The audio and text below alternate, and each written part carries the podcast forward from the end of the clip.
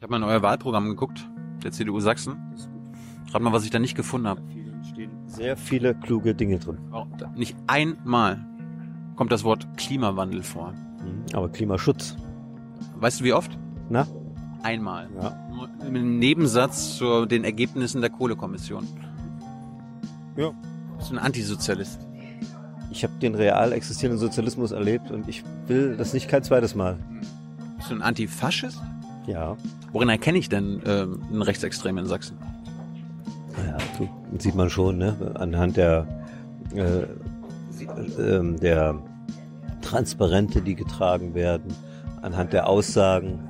Ich glaube, da gibt es kein Defizit. Dies würdest du noch hinkriegen. Ja, dann muss sich was Neues dann entwickeln, aber das ist ja auch nichts Statisches. Wir haben ja keine Planwirtschaft mehr, Gott sei Dank. Wir leben im Kapitalismus. Wir leben in der sozialen Marktwirtschaft. Kapitalismus ist, wenn man Gerhard Hauptmann die Weber liest, kann ich sehr empfehlen, dann hat man eine Idee, was Kapitalismus ist. Wir haben die soziale Marktwirtschaft. Und das soziale Marktwirtschaft ist eine tolle Erfindung. Du sagst gerade, dass wir nicht in einem kapitalistischen System. Wir leben in der sozialen Marktwirtschaft. Warum wurde bisher in Sachsen in diesem Jahr noch kein einzig neues Windrad aufgestellt? Naja, weil die Zweckverbände darüber entscheiden und es sehr, sehr große Probleme in der Bevölkerung gibt. Je näher man an ein Braunkohlekraftwerk kommt, je höher ist die Akzeptanz für dieses Kraftwerk. Je näher man an eine Windanlage kommt, je mehr sind die Leute sauer. Nur was mich ärgert ist, wir tun so, als wäre das ein Selbstläufer. Was wir jetzt brauchen, ist so eine richtige Technikbegeisterung, auch in der Jugend. Die jungen Leute müssen nach ihrem Abitur was Richtiges studieren. Gib ihnen Probleme. Die Probleme sind doch da. Du bist doch Ingenieur, gib ihnen die Probleme. Die Probleme sind doch alle da. Die wolltest du jetzt gerade... Lösen. Ja, ich habe dir doch gerade Beispiele gegeben, wie du diese dann regulieren könntest. Also gib mir... An die Arbeit. So, eine neue Folge Jung Naiv. Wir sind in Sachsen, wo genau? Im Kulturkraftwerk in Dresden. Ein ganz spannender Ort in der Mitte von Dresden. Früher noch ein Kraftwerk und vor wenigen Jahren jetzt immer mehr ausgebaut. Kultur, Kunst, ganz bezaubernd. Und ich kenne dich irgendwoher. Wer bist du? Ich bin der sächsische Ministerpräsident, aber du kennst mich noch als bildungspolitischer Sprecher aus dem Bundestag. Ja, aber hast du einen Namen? Michael Kretschmer. Liebe Hörer, hier sind Thilo und Tyler. Jung und Naiv gibt es ja nur durch eure Unterstützung. Hier gibt es keine Werbung, höchstens für uns selbst. Aber wie ihr uns unterstützen könnt oder sogar Produzenten werdet, erfahrt ihr in der Podcast-Beschreibung. Zum Beispiel per PayPal oder Überweisung. Und jetzt geht's weiter. Michael, du warst tatsächlich schon bei Jung und Naiv ganz am Anfang unserer Sendekarriere quasi. Damals noch in einem Hangout. Erinnerst du dich noch? Ja, Wiederholungstäter. Ja. Na gut. Schön, dass du dabei bist. Jetzt bist du Ministerpräsident. Wie das Leben so spielt, oder? Du bist aus dem Bundestag geflogen und dann hast du es doch noch hierher geschafft. Wie ging das? War nicht so lustig und war eine schlimme Zeit. Aber es geht halt immer weiter. Muss aufstehen, Körnchen richten, weitermachen. Was hast du in der Zwischenzeit gemacht? Zwischen Ministerpräsident werden und aus dem Bundestag fliegen?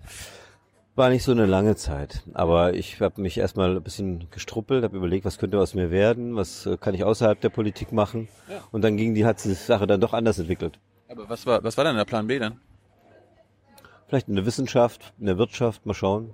Hast du studiert? Ja, ich bin Wirtschaftsingenieur und ich habe auch einen Handwerksberuf, bin auch Elektroniker. Was bist du eigentlich? Ja? Was bist du eigentlich? Ich bin Journalist, glaube ich. Und, hast du studiert? Ich habe es probiert. Hast du einen Abschluss? Nein. Kommt noch? Nein. Warum nicht? Keine Lust. Ach Quatsch. Ich brauch's ja als Journalist nicht. Ja, stimmt, aber der Abschluss ist schon gut. Ja, ich habe ja Abi. Überleg dir das nochmal. Ja. Hast du Abi in der DDR gemacht? Sehe ich so alt aus? Ich weiß es nicht. Ich bin 75 geboren. Ja. Ich habe 10 Klassenabschluss, meinen Beruf gelernt, ja. Habe dann einige Jahre gearbeitet, meinen Fachhochschulreife auf dem zweiten Bildungsweg nachgeholt und dann studiert. Was wäre denn der Plan gewesen, wenn die Mauer nicht gefallen wäre? Ich meine, du warst ja 15 wahrscheinlich, 14 oder 15, als die Mauer gefallen war. Was hast du damals vorgehabt? War ich kurz davor, eine Werkzeugmacherlehre zu bekommen. Mhm. Wolltest du das werden, ja? In der DDR hast du nicht so viele Möglichkeiten gehabt. Die Berufsorientierung war sehr gut. Wir haben verschiedene Dinge ausprobiert. Dann gab es einen sehr strukturierten Prozess. Wenn du einen Beruf ausgesucht hast, kommt erstmal der Betriebsarzt, hat sich das angeschaut. Hast du die Konditionen dazu? Und da wäre wahrscheinlich Werkzeugmacher dabei rausgekommen. Wann hast du umgesteuert? Also die Mauer ist gefallen? Hast du Abi? 89 war die friedliche Revolution. 1991 bin ich fertig geworden mit der 10. Klasse, ja. Realschule. Und dann gab es diese ganzen Konstruktionen nicht mehr. Dann gab es auch die Betriebe nicht mehr. Und dann habe ich mir einen Ausbildungsplatz gesucht. Wann bist du in die CDU eingetreten? Mit 16 Jahren. 91. Hast du bei der Wende, hast du da bei den Montagsdemonstrationen mitgemacht? Hast du mit dafür gesorgt, dass die Mauer gefallen ist? Ich war zumindest mit dabei. Es war eine unglaublich spannende Zeit und wir sind mit einigen Schulfreunden zu den Friedensgebeten gegangen in Görlitz, waren dabei. Und das Beeindruckende war eben danach mit durch die Stadt laufen, mit den vielen Menschen, mit den Kerzen. Aber wir waren Jugendliche, wir waren 14 Jahre alt, ne? Hast du die Schule gesperrt? Nee, das ist ja nachts, abends gewesen, aber wir haben zu keinem Zeitpunkt Angst gehabt, weil die Leute, die um uns ringsrum waren, das war so eine positive und friedliche Energie, dass wenn man manchmal jetzt so hört, gibt Leute, die machen Montagsdemonstrationen oder die wollen sich dieses Gedächtnis, dieses Jubiläums bemächtigen, das war eine ganz andere Zeit, das waren ganz andere Menschen und vor allen Dingen eine andere Stimmung, als das, was jetzt hier so versucht wird zu besetzen. Ich habe gehört, dass es einige gab, die bei den Demos dann dabei waren zur Wendezeit, die Angst hatten, weil Tiananmen Square, also hier der Platz des himmlischen Friedens in Peking, das war ja ein paar Monate vorher und das DDR-Fernsehen hat die Bilder ja euch auch gezeigt, damit ihr wahrscheinlich Angst habt. Ich habe sie gesehen im Fernsehen, auch im Original. Das waren furchtbare Bilder, wie die Panzer die Menschen da umfahren. Ja. Aber da hattest du keine Angst. Ich weiß nicht, mit 14 Jahren haben wir schon gemerkt, es ist gefährlich. Es standen Wasserwerfer in den Seitenstraßen. Aber ja, wir waren halt jung. Was hast du am Tag des Mauerfalls gemacht? Vor dem Fernseher gesessen, diese komische Pressekonferenz gesehen und beeindruckt gewesen. Bist du gleich nachts noch rüber? Nee, Görlitz ist ziemlich weit weg von. Mach mal rüber. Also von Görlitz kannst du super schnell rüber nach Polen. Aber das ist nicht so reizvoll gewesen. Wann bist du zum ersten Mal in den Westen? Nicht den Samstag, sondern die Woche drauf. Was hast du denn als allererstes gemacht? Wir sind in Warschauer Straße, also in Berlin, über die Oberbaumbrücke, ist das die Oberbaumbrücke? Ich meine ja, rübergelaufen. Ich habe gedacht, naja, im Grunde genommen sieht's aus wie Ostberlin. Ich war total enttäuscht. Und dann sind wir da durch die Stadt gefahren, waren am KaDeWe und an der Kirche da. Ich war eigentlich nicht so beeindruckt. Tut mir leid. Was hast du als allererstes gekauft? Wir haben nichts gekauft. Wir haben das Geld geholt von der Bank und sind durch die Stadt gegangen mit meinen Eltern und waren irgendwie, ja, es war schon beeindruckend, dass man auf der anderen Seite dieser Mauer war. Und meine Eltern, für die war das noch mehr, ja. Die haben sich das noch viel, viel mehr gewünscht als ich. Wie war die Zeit in der ostdeutschen Diktatur, in der DDR-Diktatur? Ich hatte eine glückliche Kindheit, immer mit dem Hinweis, du darfst gewisse Sachen nicht sagen, man darf gewisse Witze nicht machen, was es irgendwie ja noch spannender macht. Ich habe sehr positive Erinnerungen daran.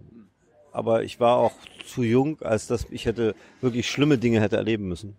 Deine CDU hat ja letztens hier auf Facebook einen schönen Vergleich gebracht, ne, zum Sozialismus, hat Nazi-Deutschland gleichgesetzt mit der DDR, ne? Also Nationalsozialismus, egal ob Nationalsozialismus oder real existierender. Hat sie, glaube ich, nicht. Sie hat einfach nur mal gesagt, es gab zweimal in der deutschen Geschichte das Wort Sozialismus. Und was ist dabei rausgekommen?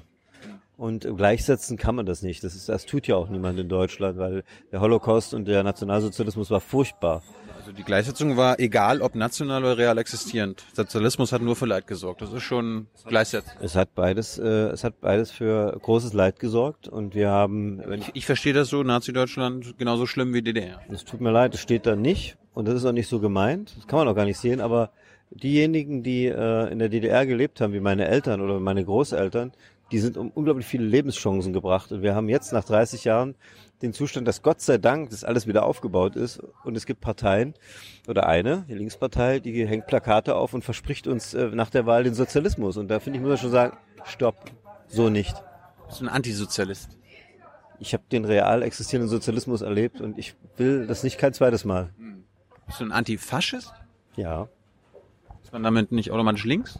Nein.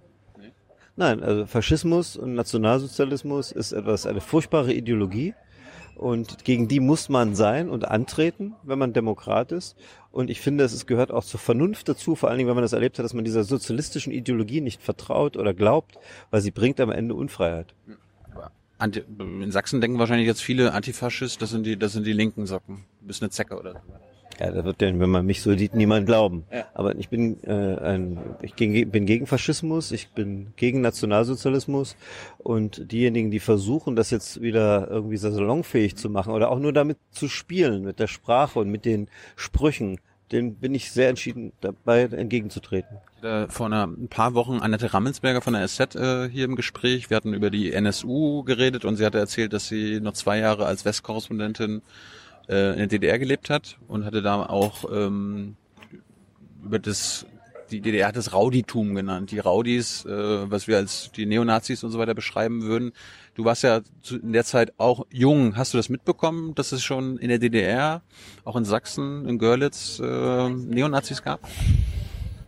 Nee, also wenn ich ehrlich bin, zumindest, vielleicht war ich auch zu jung. Also ich würde mal sagen, so offen gab es das nicht.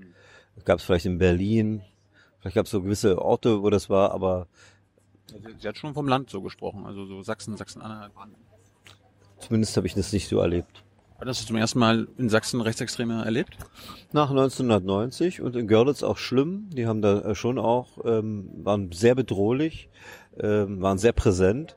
Aber die Stadt hat durch sehr stringentes Handeln das eigentlich in den Griff bekommen. Ne? Die hatten ein Haus mit einem Streetworker, der hatte das Hausrecht und der hat dafür gesorgt, dass dort Disziplin herrscht, dass wenn da gewisse Exzesse passiert sind, dass dann das Haus auch geschlossen worden ist, dass die Leute Hausverbot bekommen haben.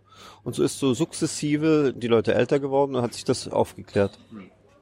Wie kann es sein, dass scheinbar es mehr Rechtsextreme heutzutage in Sachsen gibt als in den 90ern? Was sind die Ursachen für den Rechtsextremismus in Sachsen? Es gab in den 90er Jahren sehr viele Rechtsextreme. Es gab eine Sonderkommission Rechtsextremismus der Polizei. Wir haben Programme gemacht. Wir waren sehr aktiv, auch mit der kommunalen Ebene, mit solchen Bündnissen regional. Ich weiß, ich würde keine Quotierung nehmen, aber es ist auch vollkommen wurscht, weil es ist ein Thema und es ist eine Bedrohung für die Demokratie und auch für viele einzelne Menschen, die eine andere Hautfarbe haben, Behinderte. Die mit aller Konsequenz muss entgegnet werden und müssen viel, viel mehr noch tun. Ich kläre mal kurz auf, damit die Zuschauer wissen, wovon wir sprechen. Was ist denn für dich rechtsextrem? Was ist Rechtsextremismus? Ja, Rassisten, Leute, die nicht zu unserer Demokratie stehen, die den Nationalsozialismus verherrlichen. All diese ganzen verqueren und meist am Ende tödlich endenden Ideologien. Was ist der Rechtsradikalismus? Das ist die Vorstufe dazu. Ein bisschen weniger rassistisch, ein bisschen weniger verherrlichend. Ja, wahrscheinlich noch nicht ganz so, dass der Staatsanwalt kommt oder dass der Staatsanwalt die Leute vielleicht verurteilen würde, aber eben auf dem Weg dahin. Und deswegen ist auch ganz wichtig, es ist nicht nur die Polizei, es ist nicht nur die Justiz, die verantwortlich ist, sondern es muss aus der Mitte der Gesellschaft kommen, muss in der Schule, am Arbeitsplatz, im Freundeskreis, muss widersprechen, wenn die anfangen. Und das war so, sagen wir mal, in meiner Familie wäre das unmöglich gewesen, dass solche Sprüche gemacht werden. Da hätte man gesagt, nee, also jetzt ist mal gut, stopp, das wollen wir nicht, ne? Hätte man nicht schweigend ertragen. Nein, oder? Hätte man nicht. Nee, bin ich mir sehr sicher. Und ist auch heute noch so. Wäre unmöglich. Warum hat es die CDU, die ist ja seit der Wende hier an der Macht, nicht hinbekommen, dass es weniger werden? Ja, weil es natürlich auch immer wieder auch neue Sondereinflüsse gegeben hat. Und man, wie gesagt, auch haben viele Programme gemacht. Es gibt ja diese Bündnisse auch vor Ort, die vielen Initiativen, Augen auf. Es ist eben ein Prozess, der wahrscheinlich nie enden wird. Es gibt ja viele Linke, Grüne und Antifa und so weiter, die regen sich dann immer auf, dass sie dann auch von dem Staat hier in Sachsen teilweise behindert werden, wenn sie sich gegen Nazis einsetzen wollten. Nein, jemand, der auf der Grundlage der Verfassung und unseres Rechts für Demokratie eintritt und gegen Rassismus oder Extremismus, der bekommt Unterstützung und wird nicht behindert. Worin erkenne ich denn einen Rechtsextremen in Sachsen? Ja, das sieht man schon, ne? Anhand der Transparente, die getragen werden, anhand der Aussagen. Ich glaube, da gibt es kein Defizit. Dies würdest du noch hinkriegen. Du würdest, glaube ich, traue dir zu, einen Rechtsextremisten zu erkennen. Egal wo, ob in Sachsen oder in Berlin oder in München. Das heißt, im Sächsischen Landtag sitzt dann also kein Rechtsextremer, weil da erkennt man die ja dann nicht. Doch, im Sächsischen Landtag erkennt man anhand der Reden sehr, sehr genau rechtsextremes Gedankengut. Menschen, die Reden halten wie früher die NPD, die gibt es da und die gehören zur AfD. Das sind viele AfD ja auch früher bei der CDU gewesen. Wie kann das sein? Wie viel waren das denn? Weiß ich nicht, aber es gibt ja einige. Weil du das jetzt so gefragt hast oder gesagt hast, dass es so viele sind, dann musst du ja, wenn du das jetzt so in den Raum stellst, musst du ja eine Zahl haben. Ja, nein, habe ich nicht. Also es gibt sowas, stimmt. Ja. Es gibt es von anderen Parteien, aber es ist auch vollkommen wurscht, weil es geht nicht darum, wer wo wie gewesen ist und sich vielleicht auch früher mal verhalten hat, sondern was ist jetzt die Mehrheitsmeinung in dieser Partei? Was vertritt der Vorsitzende und die Gruppe, die da oben ist? Und das ist aus meiner Sicht wirklich gefährlich.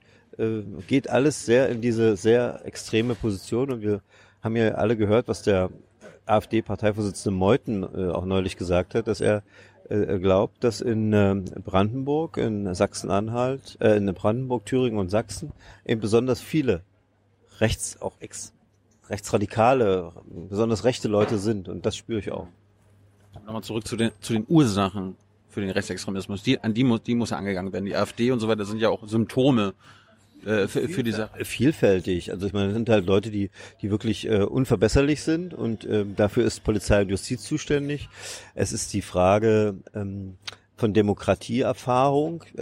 Schaffe ich es, wenn ich ein berechtigtes Anliegen habe, dies auch auf einem vernünftigen Weg durchzusetzen? Im ländlichen Raum beispielsweise haben wir sehr viel jetzt gemacht für die Kommunen, dass sie auch eine bessere Finanzausstattung haben, politische Bildung, aber nicht im Sinne von Vortrag, was ist der Staatsaufbau, sondern dass Kinder und Jugendliche in der Schule selber gestalten können, dass sie mitentscheiden können, beispielsweise, wo geht die Klassenfahrt hin, was für Interessen haben wir in der Schule.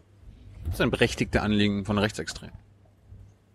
Nein, ein Rechtsextremer ist ein Feind unserer Demokratie und diese Anliegen sind nie berechtigt.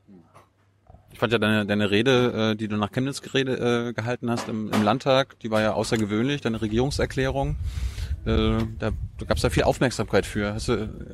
Hat ein sächsischer Ministerpräsident vorher nie über Rechtsextreme geredet?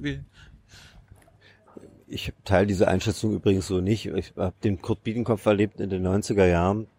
Hat irgendwann nochmal gesagt, die Sachsen sind immun gegen Rechtsextreme. Ja, und auch das ist eben so über die Zeit immer wieder auch völlig aus dem Zusammenhang gerissen. Und damit trifft man auch nicht, was dieser Mann macht. Ich meine, das ist einer der intelligentesten deutschen Politiker, der dieses Land geprägt hat, schon in der alten Bundesrepublik und hier. Von dem kann doch eigentlich niemand wirklich ernsthaft glauben, dass er der Meinung ist, es ist irgendjemand immun gegen Rechtsextremen. Und er hat ja auch alles dafür getan in den Jahren davor mit einer Sonderkommission Rechtsextremismus, mit vielen Programmen, mit viel Demokratiebildung, weil er das gesehen hat, was da ist. Er hat auf der Höhe seiner Autorität diesen Satz gesagt, um damit klarzumachen, das tut man nicht. Das macht ein anständiger Mensch nicht. Das ist nicht Sachsen. Und das hat damals auch eine irre Wirkung gehabt. Dass es jetzt im Nachhinein aus dem Zusammenhang gerissen anders dargestellt wird, wird ihm aber nicht gerecht. Kommt so ein bisschen rüber, als ob die Sachsen eine besondere Immunschwäche haben gegen Rechtsextremismus. Nein, ich meine, ich habe es ja gerade erklärt, wie das damals gewesen ist. Und die dabei waren, werden auch wissen, dass das auch genauso war. Wie kann man denn Rechtsextreme in Sachsen wieder zurückholen, sage ich mal, in das demokratische Spektrum? Haben wir jetzt eine ganze Weile drüber gesprochen. Noch einmal diejenigen, die mit dem Gesetz in Konflikt kommen, müssen das sofort und hart spüren. Das ist auch die beste Abschreckung für andere. Dann werden sie wieder CDU wählen, oder was? Es kann sein, dass sie da gar nicht mehr wählen. Es kann auch sein, dass sie da im Gefängnis sitzen. Aber auf extremistische Taten muss es eine klare Konsequenz geben. Leute, die den Hitlergruß zeigen, müssen möglichst zügig vor Gericht stehen und die Strafe spüren. Ja, es gibt Grenzen unserer Freiheit und die ist dann, wenn andere in ihrer Freiheit beschränkt werden.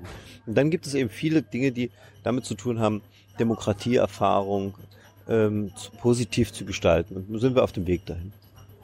Ich frage mich dann mal so, rechtsextrem, das willst du hart bestrafen, aber die Rechtsradikalen, also gibt ja dann die Abschwächung, die sind schlau genug, nicht einen Hitlergruß auf der Straße zu zeigen, die keine abstößigen Plakate und so zeigen. Wie willst du die zurückholen? Vielleicht ein besseres Leben bieten oder so?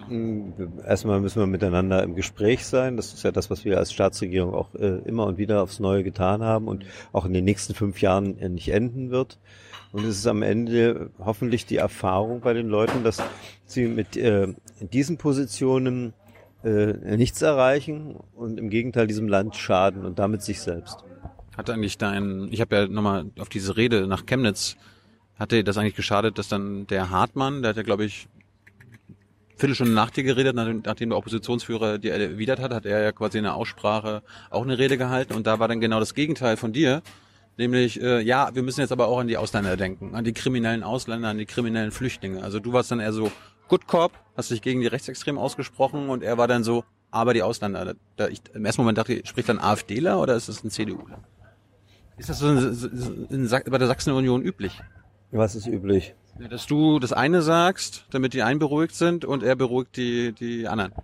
Nö, das glaube ich nicht. Ich habe, glaube ich, auch über die Kriminalität da gesprochen und wir haben auch in der Veranstaltung in Chemnitz, wo ich gewesen bin, klargemacht, hier muss mehr Polizei her, um auch die innere Sicherheit zu stärken. Und das hat auch was mit der zu tun, mit der gefühlten und auch erlebten Kriminalität und Sicherheitslage in der Stadt.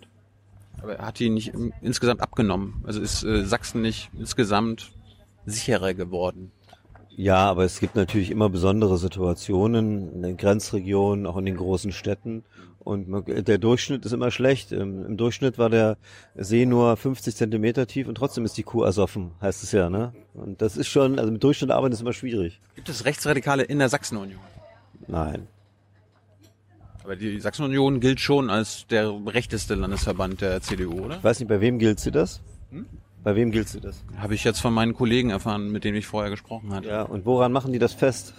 An zum Beispiel den Äußerungen in Sachsen und was ihr so politisch alles fordert. Nö.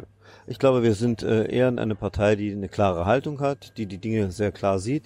Bei dem Thema ganze Asylgesetzgebung erinnere ich mich 2015 im Januar eine wirklich sehr tiefgründige Veranstaltung, auch mit dem Oberbürgermeister von Oslo, über die Frage, wie machen die Norweger das, wie geht das da, ne?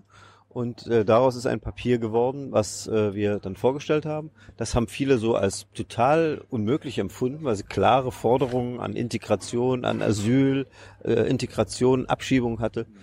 Und heute, muss man sagen, der überwiegende Teil davon ist Gesetzgebung, ne? Es hat halt sehr lange gedauert, leider. Ja. Und hat damit natürlich auch Vertrauen und Zutrauen der Bevölkerung in die Politik ein Stück weit beschädigt. Es ist hilfreich, wenn jetzt Hans-Georg Maaßen hier Wahlkampf macht statt Angela Merkel? Naja, ich bin kein Freund von Hans-Georg Maaßen. Aber ich denke auf der anderen Seite, es sind frei gewählte Abgeordnete, die zu Diskussionen einladen. Das wird die Demokratie schon aushalten. Schadet er denn damit nicht dir und deinen Positionen? Weil er sorgt ja in letzter Zeit dafür, dass er mit der Werteunion so die Union radikalisieren will, die Gesellschaft radikalisiert und du bist ja eher so ein Gegner von Radikalisierung. Das, glaube ich, ist eine unzutreffende Beschreibung. Die Werteunion hat Positionen, die sehr hart sind. Sie geht auch sehr hart ins Gericht mit dem Rechtsradikalen. Na, das glaube ich nicht. Das, wie gesagt, so weit würde ich nicht gehen. Sie haben 2015, Sie sehen das immer noch sehr kritisch. Sie haben klare Forderungen und damit muss man sich auseinandersetzen.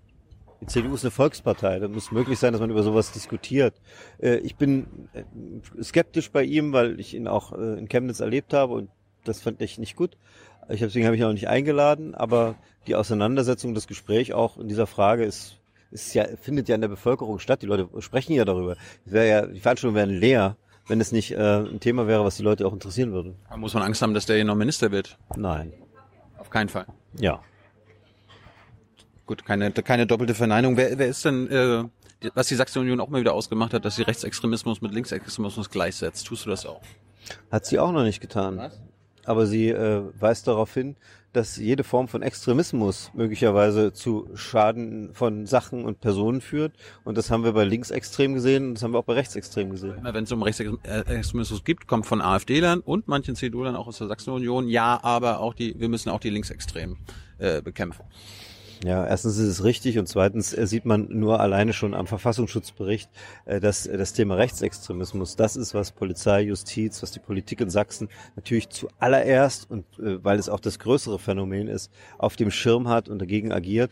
Und der Linksextremismus ist auch eine Realität, der in diesem Verfassungsschutzbericht auch auftaucht, aber es ist in andere Dimensionen, ne? Auch andere Zahlen. Wo steht der Gegner von dir hier in Sachsen? Rechts. Also zunächst mal trete ich für etwas ein, dass dieses Land eine gute Zukunft hat, dass wir hier eine Weltoffenheit haben, junge Leute hierher kommen, dass wir die Chancen nutzen und neue Technologien hierher bekommen, gute Arbeitsplätze.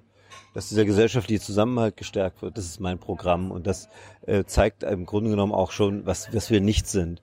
Leute, die stumpfsinnig sind, die nur rückwärtsgewandt sind, die mit lauten Sprüchen irgendwelche Thesen vertreten, aber nichts beitragen können zur Gestaltung dieses Landes. Aber wer sind deine Gegner? Ja, ich weiß nicht. Wer ist der Gegner? Ich finde, Extremisten von rechts sind eine große Bedrohung für dieses Land. Das sind meine Gegner. Der Linksextremismus ist auch eine Bedrohung. Jetzt bringst du das selber. Ja, weil wir ja gerade auch drüber gesprochen haben. Und jede Form von Extremismus ist zu bekämpfen. Aber anders gefragt, ist denn die Linksfraktion am Ende doch näher als die AfD-Fraktion? Sie sind anders. Sie scheiden für eine Kooperation deswegen aus, weil sie einfach auch sozialistische Ideen haben. Ich will ja nicht über Koalitionen. Da ist mir klar, dass du das nicht willst. Aber ist dir quasi von der demokratischen Perspektive die Linksfraktion näher als die AfD-Fraktion? Ehrlich gesagt, das sind Kategorien, die sind für mich jetzt gerade nicht so wichtig.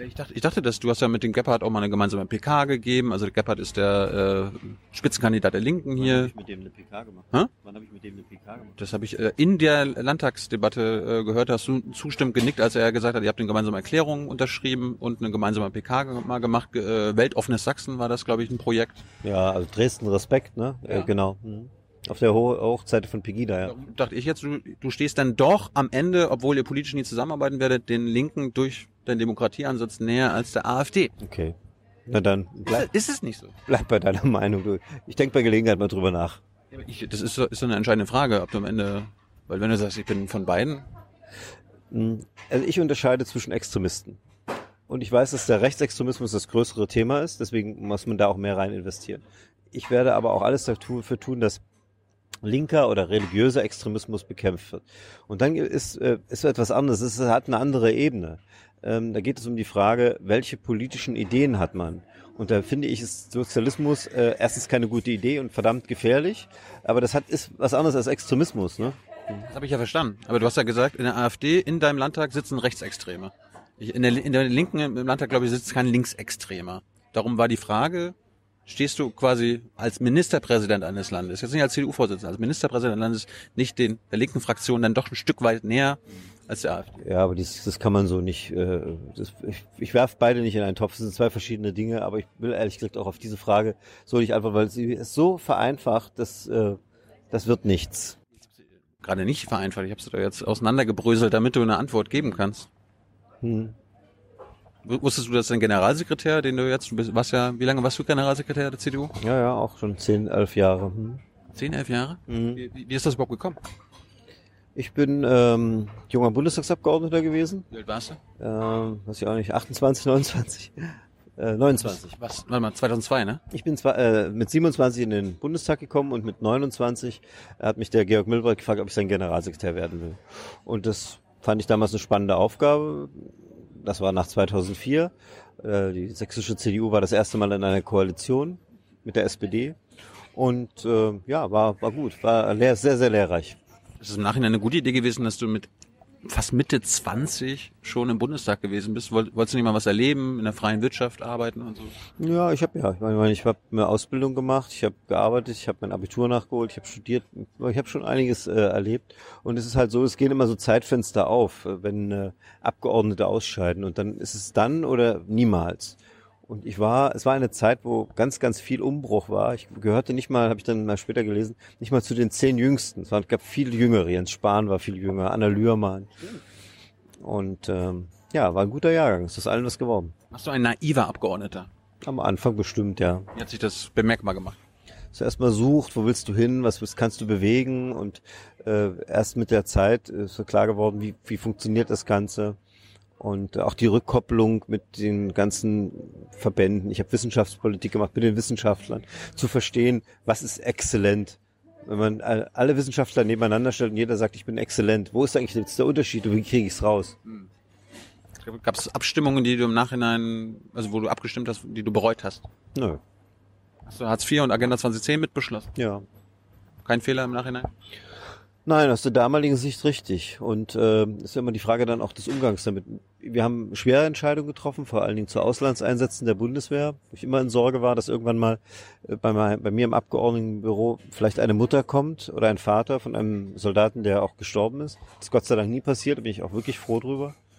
Aber es waren wichtige Jahre, schwierigste Entscheidungen, die Finanz- und Wirtschaftskrise, die Euro-Rettung, und wir sind durch diese Krisen als Deutschland durchgekommen und stehen heute sehr stark da. Das geht alles so in Vergessenheit, ne? Hast du bei jedem Bundeswehreinsatz zugestimmt am Ende? Ich glaube, ja. Wann hättest du mal nicht zugestimmt? Ich habe bei Bundeswehreinsätzen immer zugestimmt, weil ich der Meinung bin, also erstens, dass sie richtig sind, und zweitens, dass wir den Soldaten den größtmöglichen Rückenhalt geben müssen. Sie machen das für uns Bürger. Und wir müssen denen klar machen, dass wir sie auch schützen, ne? Mit dem Mandat. Wie lange warst du im Bundestag? Bis 2017, ne? Ja, 15 Jahre. Dann hast du dein Direktmandat nicht mehr geholt. Du hast aber auch zum Beispiel gegen den Mindestlohn gestimmt, gegen die Homo-Ehe. Tut dir das im Nachhinein leid? Nein, also bei der Homo-Ehe ist es so, die Ehe für alle heißt es ja. Die Ehe für alle ist deswegen, so wie das gelaufen ist, geht das nicht. Von heute auf morgen, innerhalb von einer Woche, diese Entscheidung zu erzwingen. Und wir haben ja im Nachhinein dann diese ganzen Fragen, bis jetzt gibt es ein Abstammungsrecht, jetzt muss das geändert werden, ein Personenzuordnungsgesetz, und diese ganzen Dinge sind überhaupt nicht ausdiskutiert worden. Das fand ich ein unmögliches Verfahren. Das ist eine der auch wirklich großen gesellschaftspolitischen Fragen. Auch eine, wo ich finde, man hätte eine Volksabstimmung machen können, so ähnlich wie bei der Abschaffung der Wehrpflicht oder dem Ausstieg der Atomkraft. Sind alles so große Fragen, die so eine weitreichende Wirkung haben.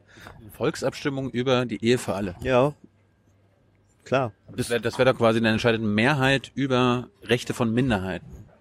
Ja, und? Das ist ja die AfD-Logik. So, hier Mehrheit entscheidet. Aber es gibt ja auch Grundrechte, die Minderheiten schützen. Es entscheidet immer die Mehrheit. Auch im Bundestag hat eine Mehrheit entschieden. Und das ist nichts anderes als die Mehrheit der Bevölkerung, die abgebildet ist im Bundestag. Aber es ist ein Unterschied. Darum ist es repräsentativ. Dann ist quasi auch eine repräsentative Volksabstimmung im Bundestag. Ja, aber das ist ja jetzt, weil du jetzt gesagt hast, bist du empört, dass er entscheidet die Mehrheit über die Minderheit. Ich wollte ja wissen, ob dir das leid tut, dass du damals Nein gesagt hast. Aber bist du denn generell, also jetzt unabhängig von dem Prozess, den du kritisierst, für die Ehe für alle, also dass homosexuelle Paare Kinder adoptieren können, heiraten können? Ich bin der Meinung, dass es für die Gesellschaft gut ist, wenn Menschen sich zueinander bekennen, und dass das homosexuelle Paare sind, ist auch gut. Ich hätte nicht den Begriff genommen der Ehe, weil die Ehe ist Mann und Frau und Kinder, die da rauskommen, aber... Ich habe im Nachhinein auch viele Gespräche gehabt von Menschen, die mich besucht haben, homosexuell sind, die mir Geschichten erzählt haben. Ich finde, die Sache ist jetzt entschieden und wir müssen jetzt damit nach vorn gehen, aber die Art und Weise war nicht in Ordnung. Und beim Mindestlohn, warum hast du da Nein gesagt? War dir der zu hoch, oder? Nein, der Mindestlohn ist nicht, was den Mindestlohn angeht, sondern was die Dinge damit zusammenhängen. Das ganze Arbeitszeitgesetz, die Dokumentationspflichten, die Einschränkung, nicht von einer Wochenarbeitszeit, vom Arbeitszeitvolumen zu kommen, sondern auf den Tag zu gehen. Das ist eine unglaublich ideologische Steuerung, die Frau Nahles dazu genommen hat. Und es gibt quasi kein Hotel, kein Gasthof, kein Restaurant, was nicht immer an der Grenze des Gesetzlichen hier changiert. Das ist ein Riesenfrust, wenn man da mal ein bisschen rumfragt bei den Gastronomen oder bei den kleinen Handwerkern. Und das muss wieder geändert werden. Das ist ganz, ganz schlimm, was da passiert ist. Was muss genau geändert werden? Ja, bis jetzt ist es so, es muss alles dokumentiert werden, bis zu einem Gehalt von 2.700 €, genau Stunden geführt werden. Und die Flexibilität, dass man mal an einem Tag 12, 13 Stunden arbeitet und dann wieder weniger, dass man mal richtig durchzieht und dann ist gut, das geht nicht mehr. Und das führt eben gerade bei Gastronomiebetrieben dazu, dass man irgendwie so, die Feier ist jetzt zwar noch nicht zu Ende, aber wir müssen jetzt zumachen, Schluss aus, geht nicht mehr, es ist 12 Uhr, meine Stunden sind erreicht. Und das ist etwas, was Europarecht deutlich einschränkt. Die Europäische Union hat uns eine Vorgabe gemacht, wie ist die Wochenarbeitszeit. Frau Nahles ist der Meinung gewesen, nein, ich gehe nur auf den Tag. Und damit hat sie viel an Flexibilität weggenommen und behindert quasi deutsche Betriebe. Zu kompliziert? Bei was? Wo werden die behindert? Ja, wir haben ja zu wenig Arbeitskräfte, ne? Wir hatten vorher Leute, die zum Beispiel im normalen, regulären 8-Stunden-Tag gearbeitet haben und gesagt haben, so, pass mal auf, am Wochenende mache ich mal richtig durch und dann habe ich ordentlich Geld und kann das ausgeben. Und das geht jetzt so alles nicht mehr. Und das ist ein riesen Thema. Es vergeht keine Veranstaltung mit Unternehmern, wo dieses Thema nicht kommt. großes Thema. Es geht nicht um die 8,50 €, ne? Das ist okay, sondern es geht um das, all das, was damit zu tun hat. Ja. Wie wäre denn ein anständiger Mindestlohn in Sachsen? Also 8,50 € okay. Ja, ist mittlerweile ja schon bei 8,70 €, ja. Und er steigt weiter. Ist ja zu niedrig. Wirtschaftspolitik und die Frage von Löhnen muss an einer anderen Stelle ansetzen, und nämlich damit, dass Betriebe mehr Wertschöpfung haben, besser werden, exportieren können, innovativer werden und damit automatisch mehr Löhne bezahlen. Der Mindestlohn ist gar nicht das große Thema derzeit, weil durch die geringe Arbeitslosigkeit so ein Druck ist auf dem Arbeitsmarkt, dass die Unternehmen von sich aus besser bezahlen, um ihre Fachkräfte zu halten. Das ist ein Standortvorteil, dass der Durchschnittslohn hier in Sachsen 22% weniger ist als zum Beispiel im Westen? Nein, er ist Ausdruck auch einer Kraft zum Teil der Unternehmen. Ich komme jetzt gerade aus der Oberlausitz. Da war auch ein Unternehmer, der mir gesagt hat, so pass mal auf, wenn ich die Löhne von München hätte, könnte ich das Geschäft nicht mehr machen, was ich hier habe. Und das muss man eben immer sehen. Den muss man dazu kriegen, dass er sich weiterentwickelt, dass er andere Produkte herstellt, andere Dienstleistungen anbieten kann und damit auch besser bezahlen kann. Als ob ein Unternehmer jetzt freiwillig mehr Geld seinen Angestellten zahlt, oder? Nein, aber es ist eben auch nicht gleich. Er würde schon, glaube ich, die meisten würden schon auch mehr bezahlen wollen. Das hat eben immer was mit dem Produkt zu tun, was ich herstelle, ne? Ob ich da so viel erziele damit, dass ich auch höhere Löhne bezahlen kann. Also sind die Produkte aus Sachsen nicht so doll? In den Betrieben, in denen sehr niedrige Löhne bezahlt werden, ist die Wertschöpfung nicht so hoch wie in anderen. Siemens, BMW, Volkswagen hier in Sachsen zahlen anständige Löhne, haben auch tolle Produkte. Es gibt auch viele kleine Mittelständler, die schon in dieser Lage sind. Aber man darf immer nicht so tun, als wäre das alles so erstens staatlich gemacht und zweitens, als hätten die Unternehmer Alternativen. Also, ne, könnten sie mehr bezahlen. In vielen Fällen geht das nicht. Ich hatte gefragt, ist das ein Standortvorteil, dass Sie nicht so viel zahlen müssen wie zum Beispiel in München? In München ist ein schlechter Vergleich, aber insgesamt geht es darum, dass wir ein Land werden, was gute Löhne hat, was Tarifbindung hat. Das ist schon wichtig. Also ist das jetzt ist ja aktuell der Durchschnittsbruttolohn 19,34 € in Sachsen, 22% weniger als im Westen. Was wäre denn ein guter? Es kommt darauf an, was die Wirtschaft hergibt. Also ich meine, wenn wir... du bist doch hier Ministerpräsident. Wenn wir 3 oder 4-mal so viele Automobilwerke haben wie jetzt, dann wird dieser Lohn automatisch nach oben gehen. Ja, aber dann selbst wenn wir die haben, durch die Automatisierung und E-Auto und so weiter, brauchst du doch weniger Menschen, die da arbeiten. Ja, das wollen wir erstmal sehen. Also die E-Autos, die in Mosel jetzt neu umgestellt werden, Sachsen ist ja das erste Werk, die haben die gleiche Anzahl von Beschäftigten. Ja, noch. Aber das kann in 10, 20 Jahren schon anders aussehen. Ja, dann muss sich was Neues dann entwickeln, aber das ist ja auch nichts Statisches. Wir haben ja keine Planwirtschaft mehr, Gott sei Dank. Wir leben im Kapitalismus. Wir leben in der sozialen Marktwirtschaft. Kapitalismus ist, wenn man Gerhard Hauptmann die Weber liest, kann ich sehr empfehlen, dann hat man eine Idee, was Kapitalismus ist. Wir haben die soziale Marktwirtschaft.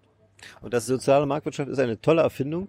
Du sagst gerade, dass wir nicht in einem kapitalistischen System. Wir leben in der sozialen Marktwirtschaft und das ist eine tolle Erfindung, weil sie nämlich Ökonomie und die soziale Frage zusammengebracht hat. Das ist übrigens sehr viel, hat Biedenkopf daran gewirkt. Und jetzt muss der nächste Schritt kommen.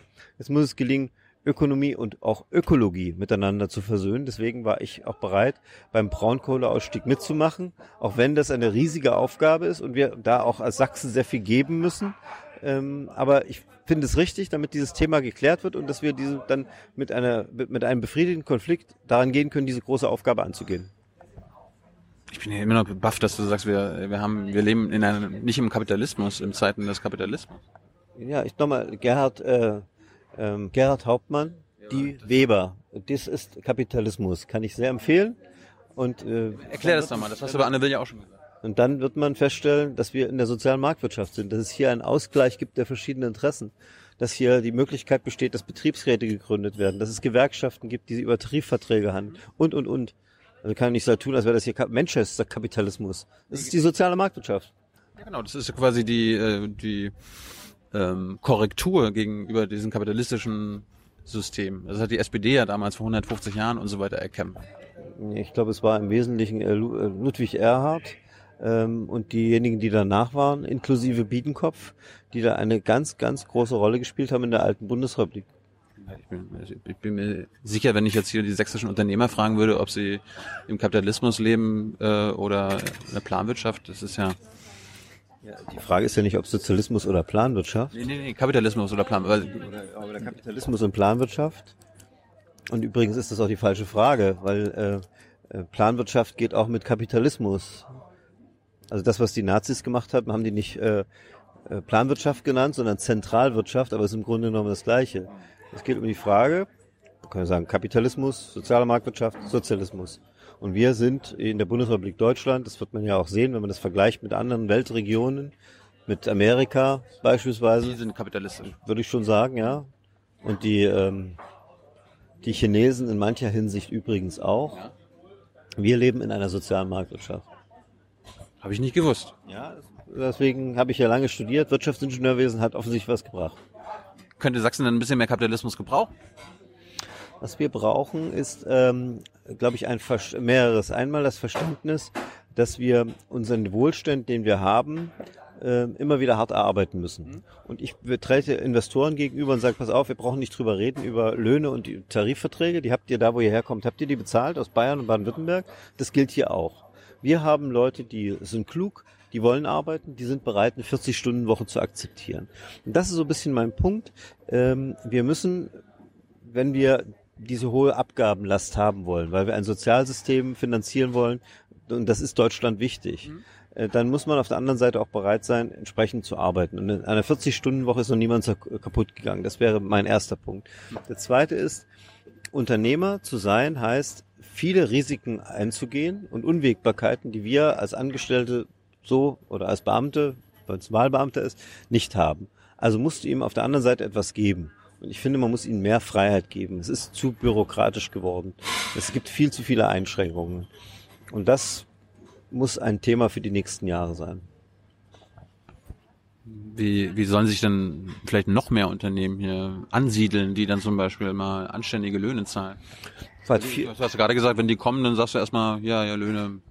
Löhne erwarten wir so, wie sie im Westen bezahlt haben. Wer jetzt hierher kommt, nach Sachsen. Aber wenn du es erwartest, aber es nicht passiert, was machst du denn? Es passiert. Von denen, die kommen, die bezahlen anständig. Natürlich. Also, das sehen wir ja auch. Aber die eigentliche Entwicklung muss doch sein, dass wir nicht Unternehmen aus anderen Regionen hierher bekommen, die ihren Hauptsitz weiterhin in der alten Bundesrepublik haben, sondern dass hier Neues entsteht. Und dafür war in den 90er Jahren so entscheidend, eine Forschungslandschaft, eine Wissenschaftslandschaft anzusiedeln, wo jetzt die ganzen Start-ups entstehen, vor allen Dingen in Dresden, Leipzig und Chemnitz, aber eben auch an den Standorten der Fachhochschulen in den Regionen. Wo wir jetzt schon beim Kapitalisten sind, wie sieht's mit dem Reichtum in Sachsen aus? Wir haben jetzt eine Menge über Mindestlohn und die ärmeren Schichten gesprochen. Wie ist die Einkommensschere, die Vermögensschere in Sachsen? Ja, die ist natürlich geringer als in anderen Regionen. Aber es gibt auch hier, das ist ja erstmal per se auch eine gute Entwicklung, Leute, die in den 90er Jahren und jetzt danach erfolgreiche Unternehmer waren, die sich jetzt was leisten können. Und jetzt ist immer die Frage, was passiert mit diesem Reichtum? Ich wünsche mir halt mehr, dass die sich auch engagieren, beispielsweise bei diesen Start-ups, dass sie sich als Business Angel betätigen und den Leuten helfen. Kapitalistisch investieren. Ja, genau. Geld geben, in das Unternehmen rein investieren und dann auch noch als Berater zur Verfügung stehen. Das wäre toll. Würdest du nicht wünschen, dass die mehr Steuern zahlen? Zahlen ja den höchsten Steuersatz. Entscheidend ist, dass sie das Geld hier ausgeben. Und das wäre ein Bereich, Kunst und Kultur auch einer, passiert auch viel. Aber wir haben ein Problem mit Wagniskapital, Gründerfinanzierung. Das ist auch eine Sache, die der Staat gar nicht alleine machen kann. Die muss aus den Unternehmen herauskommen. Da erwarte ich mir mehr. Die Millionäre und Milliardäre in Sachsen, ich weiß nicht, ob es Milliardäre gibt. Ich glaube nicht. Meinst du nicht? Nee, ich glaube nicht. Ich kenne keinen Milliardär.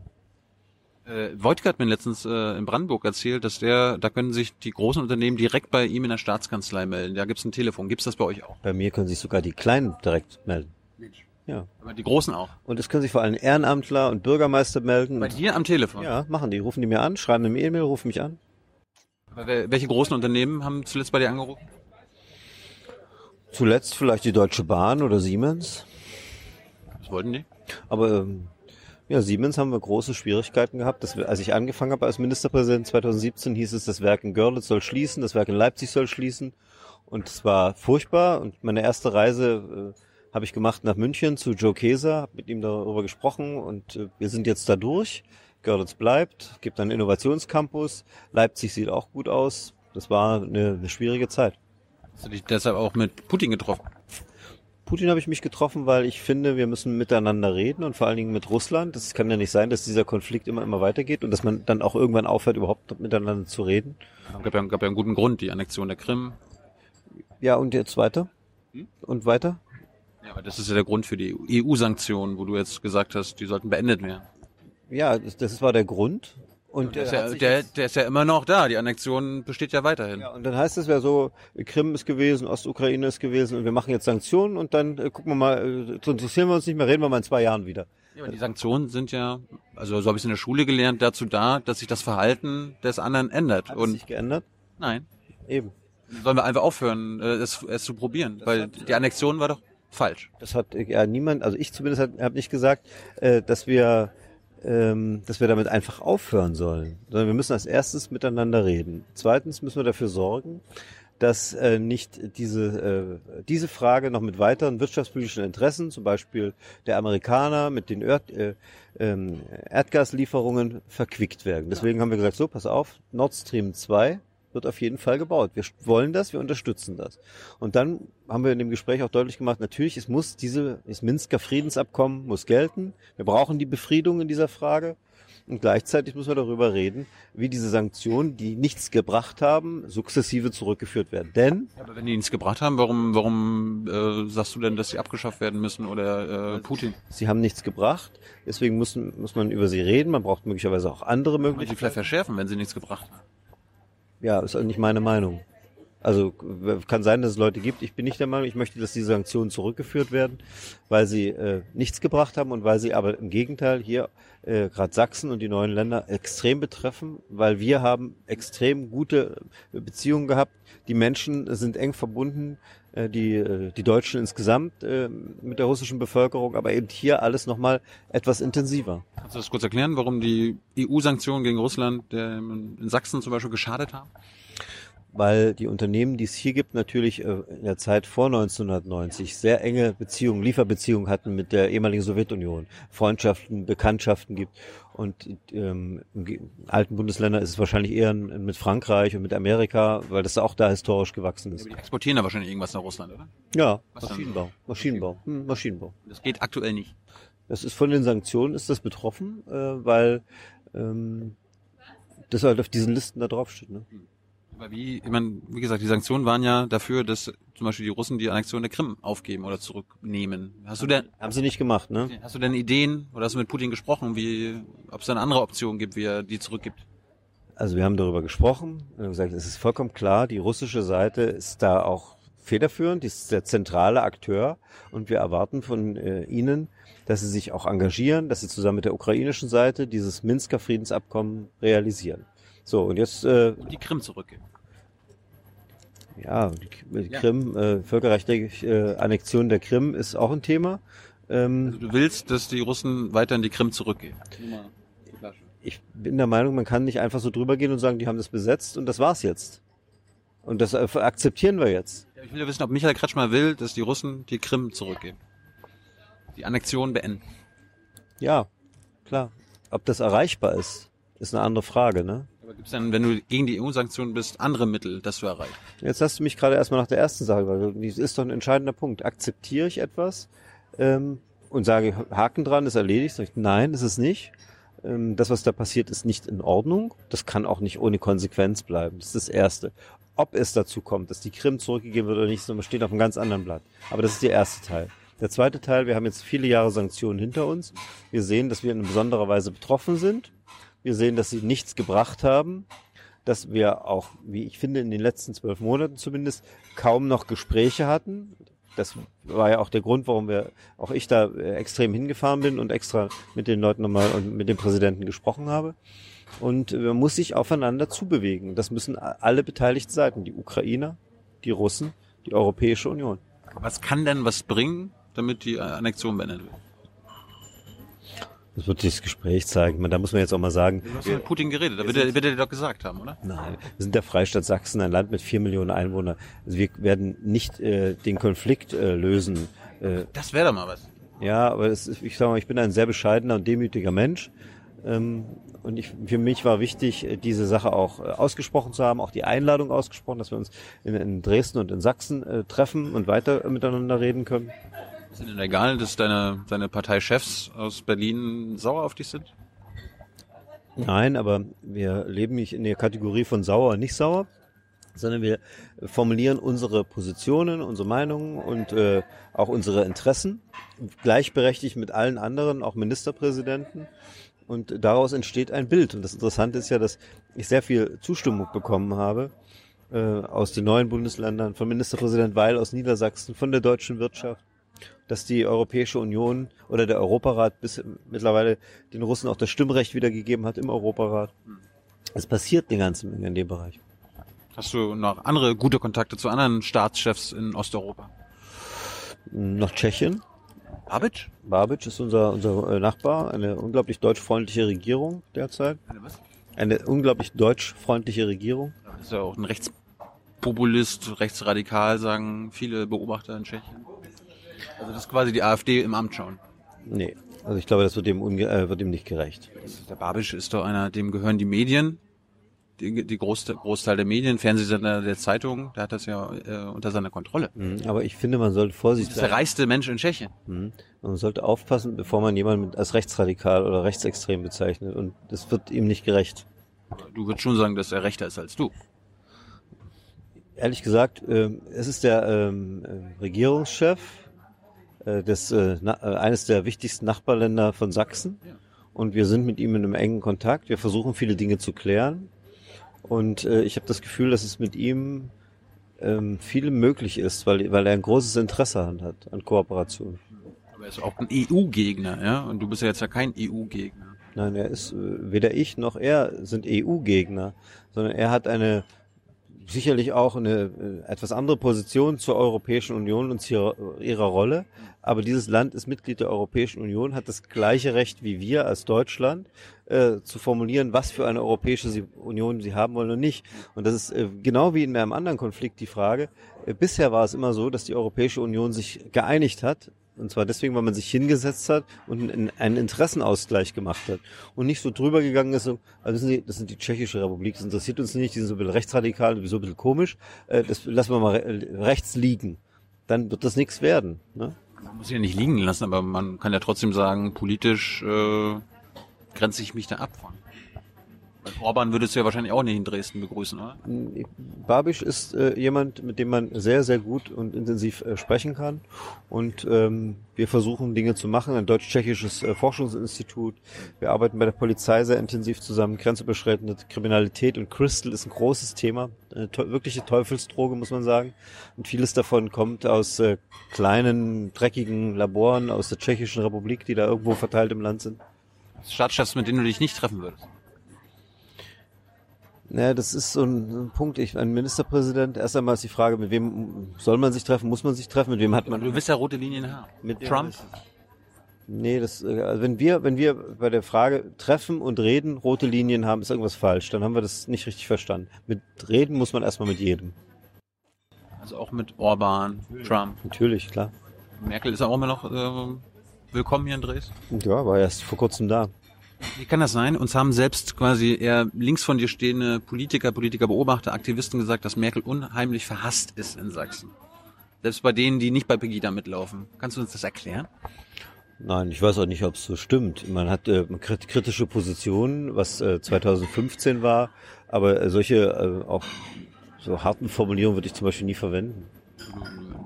Ist schon so, dass Merkel jetzt hier nicht beliebt ist, oder? Wir waren zusammen in Görlitz bei dem Siemenswerk. Wir haben eine große Veranstaltung gehabt mit 500 Frauen. Das waren spannende Diskussionen und ganz positiv. Görlitz, hast du bei der letzten Bürgermeisterwahl eigentlich mitgestimmt? Hast du da immer noch deinen Erstwohnsitz? Nee, ich bin mittlerweile Dresdner geworden. Aber immer noch im Herzen ja, Görlitzer? Ja. Natürlich. Aber ein Wahlkreis jetzt in Dresden? Nein, Wahlkreis ist Görlitz. Aber du lebst doch in Dresden? Ja, aber mein Wahlkreis ist Görlitz. Warum musst du nicht da antreten, wo du lebst? Nein, man muss, wenn man für den Sächsischen Landtag antritt, in Sachsen leben. Na, das ist auch schon manchmal. Da kann ja jeder sich aussuchen, wo die meisten Chancen sind. Das ist manchmal schon zum Verhängnis geworden, der ja kandidieren wollte und dann seinen Hauptwohnsitz in Berlin hatte. Was machst du denn jetzt anders als bei der Bundestagswahl? Da hast du ja den Wahlkreis verloren gegen die AfD. Ich habe nach 2017 vieles anders gemacht. Wir haben mehr miteinander gesprochen, nicht übereinander. Wir haben die Dinge, die uns auch aufgegeben worden sind, Entwicklung des ländlichen Raums, Stärkung der inneren Sicherheit, Frage der Bildung und der Lehrerversorgung, haben sehr, sehr viel in Sachsen geändert. Und ansonsten bleibe ich mir eigentlich, was meine Arbeit als Abgeordneter angeht, sehr treu. Wir haben immer die Leute direkten Zugang, wir sprechen miteinander, versuchen uns auch ganz konkreter Probleme, die vor Ort sind, wo ja der Abgeordnete so ein bisschen die letzte Instanz, die letzte Hoffnung ist, so das klären können. Muss man eigentlich Mitglied des Landtags sein, um Ministerpräsident zu werden? Na, ich bin ja nicht Mitglied des Landtags. Genau. Das war jetzt aber trotzdem eine naive Frage für die Zuschauer. Nein, muss man nicht. Ja. Also in Sachsen nicht. In anderen Ländern ist es anders. Nordrhein-Westfalen ist, glaube ich, anders. Genau. Aber jetzt angenommen, du verlierst deinen Wahlkreis, dann kannst du ja nicht Ministerpräsident werden, oder? Ich würde ihn gern gewinnen. Ja, aber wenn du ihn verlierst, dann kannst du ja nicht sagen, ich will trotzdem Ministerpräsident werden, wenn ich also du willst Kapitän eines Schiffs werden, aber kannst deinen eigenen Pool nicht überwinden. Na, stimmt. Aber ich möchte den gern gewinnen und ich arbeite sehr daran, dass die Menschen in meiner Heimat mir vertrauen. Stimmst du mir schon zu, dass wenn man den nicht gewinnt, kann man nicht MP werden, oder? Das ist eine Diskussion, hätte, könnte, wollte, mal sehen, und vielleicht, auf diese Brücke trete ich jetzt gar nicht. Stell dir mal vor, Angela Merkel würde ihren eigenen Wahlkreis in MacPom nicht gewinnen, dann brauchst du ja nicht Kanzlerin sein. Hm. Okay. Stimmst du mir dazu? Angela Merkel ist eine tolle Frau und ich finde, die hat da viel bewegt in den letzten Jahren. Wo wir noch Abschiebung Afghanistan. Ist das eine Struktur? Nein. Oder ist das Zufall? Eine Mindmap. Ich wollte gerade sagen Mindmap. Mindmap. Ich dachte, du kommst irgendwann nochmal auf deine Tour, du machst ja seit anderthalb Jahren Touren in Sachsen und so weiter, du redest ja mit den Menschen, führst Bürgerdialoge, dass du da mal was drüber erzählst, aber wenn du von selbst da nicht darauf ankommst, sprechen dich die Leute darauf an, dass Menschen nach Afghanistan abgeschoben werden auf deinen Bürgerdialogstouren. Weil ich würde gerne wissen, wie du das mit deinem Menschenbild vereinbarst. Ich glaube, es sprechen mich mehr Menschen darauf an, dass sie der Meinung sind, es ist wenig abgeschoben. Ja. Ja, aber gut. Das sind 700.000 in Deutschland, in Sachsen 7.000 ungefähr. Und das ist in vielen Fällen zu erklären, weil die Länder, aus denen die Menschen kommen, keine Rückführungsabkommen mit uns haben, weil wir keine Ausreisedokumente haben. Aber gerade dann, wenn es Personen sind, die auch kriminell geworden sind, ist das natürlich echt ein großes Ärgernis. Jetzt speziell Abschiebungen nach Afghanistan. Die passieren auch aus Sachsen. Wie kannst du das mit deinem Menschenbild vereinbaren, dass die Menschen potenziell in den Tod schickt? Da passieren jeden Tag Sprengstoffanschläge, Selbstmordanschläge. Wir waren selbst vor Ort, wir haben uns das angeguckt. Teilweise Menschen begleitet, die dort abgeschoben werden. Die haben von Tod bedroht ist, würde er aus Deutschland nicht abgeschoben werden. Es gibt. Du kommst in Kabul am Flughafen an und bist potenziell gefährdet zu sterben, weil es da fast jede Woche einen Anschlag gibt. Ja gut, aber das ist eine andere Kategorie. Es geht doch um die Frage, es kommen Menschen aus einem Land, in dem es schlechte Lebensbedingungen gibt. Das ist für Afghanistan trifft das sicher zu. Aber in unserem Grundgesetz steht nicht drin, Asyl bekommt, wer schlechte Lebensbedingungen hat, sondern wer von politischer Verfolgung bedroht ist. Und wenn das nicht gilt, müssen wir gerade bei Zahlen von knapp 1 Million im Jahr 2015 auch konsequent sein bei denen, die diesen Anspruch nicht haben. Das ist bitter, aber das ist die andere Seite der Medaille, auf der anderen Seite Solidarität und Integration steht. Das Recht sagt auch, Verfassungsgericht sagt auch, man darf nicht Leute abschieben, wenn ihnen da der Tod droht. Ja, genau. Und in Afghanistan kann dir jeden Tag der Tod drohen. Wir fragen die Bundesregierung, die sagt ja auch immer, ja, es gibt da sichere Regionen, wo die Menschen hinkommen können. Hast du sie mal gefragt, wo die sein sollen? Wenn ich sie frage, ob nun Außenminister selbst oder das Außenministerium, die wissen das nicht. Ja, es hilft ja manchmal so, im Studium haben wir gesagt, Extremwertbetrachtungen. Das heißt, wenn das Kriterium ist, was du jetzt anlegst, weil es Sprengstoffanschläge gibt, weil es unsicher ist, dann müsste man theoretisch sagen, könnte jeder, der dort lebt, nach Deutschland kommen und hier Asyl bekommen. Und dann wird klar, bei dieser Größe dieses Landes, das geht nicht. Und dann ist die nächste Frage, ist es dann, wenn das so ist, richtig, dass man für diejenigen, die es trotzdem sich auf den Weg gemacht haben, die vielleicht durch Schlepper hierher gekommen sind, dass man dann sagt, ja gut, aber da machen wir eine Ausnahme. Es geht nicht.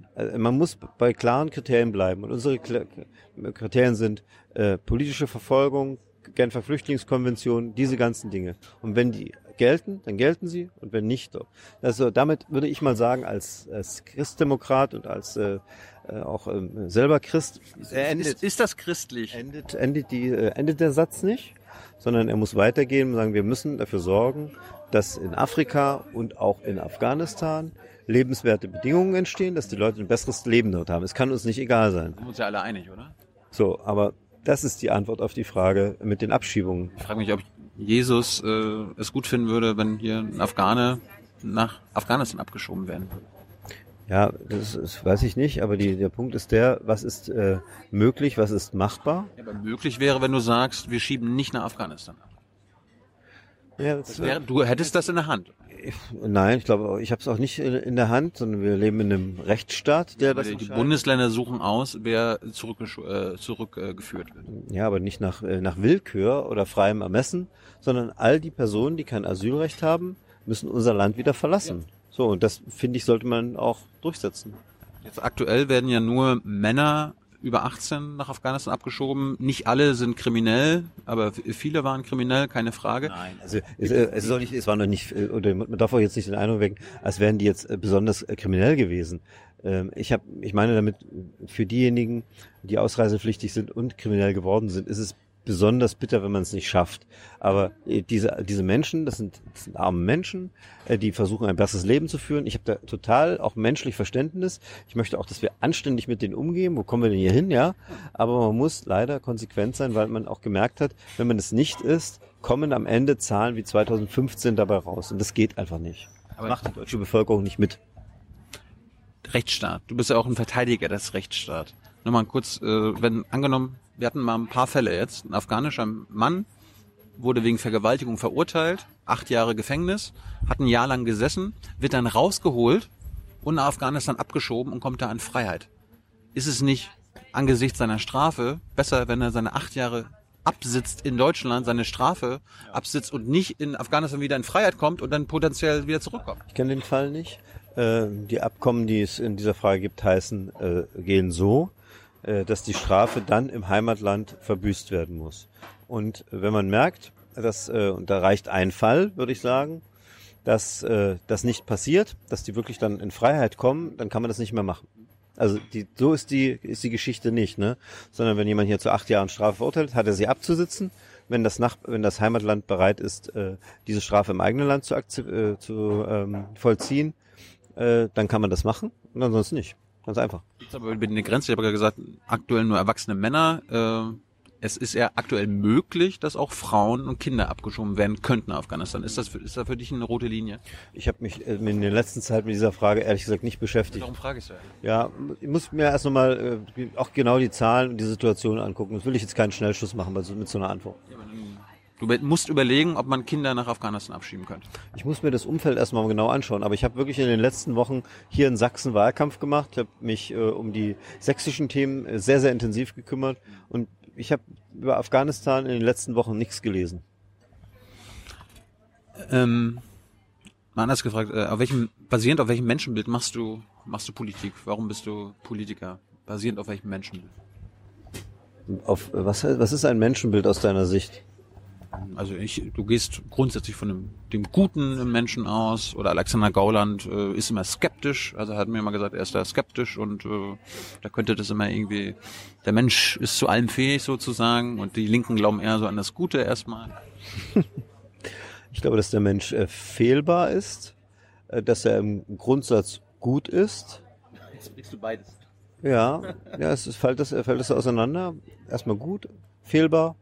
Dass man immer darauf setzen muss, auf also so eine Eigenkraft, auch den Willen, Ermutigung. Ich möchte kein Staat, der dem Einzelnen etwas abnimmt, sondern ihm die Freiheit gibt, sich zu entwickeln und denjenigen, die schlechte Chancen haben, ihm dabei zu helfen, dass er auch die gleichen Lebenschancen bekommt wie andere. Das war das Menschenbild. Was ist deine politische Haltung? Ist das dasselbe? Ja. Passt zu deiner politischen Haltung, von deinem Menschenbild, das bedingungslose Grundeinkommen? Nein, weil es dieses Verhältnis umdreht. Wir Bürger finanzieren den Staat. Wir Bürger sagen, welche Aufgaben der Staat haben soll oder nicht. Wir definieren das. Und das Grundeinkommen dreht das auf einmal um. Auf einmal werden wir alle zu Abhängigen oder Alimentierten des Staates. Aber wir finanzieren das ja dann auch durch Steuern. Ja, aber es ändert trotzdem die Sichtweise mit einem Mal. Und das halte ich für falsch.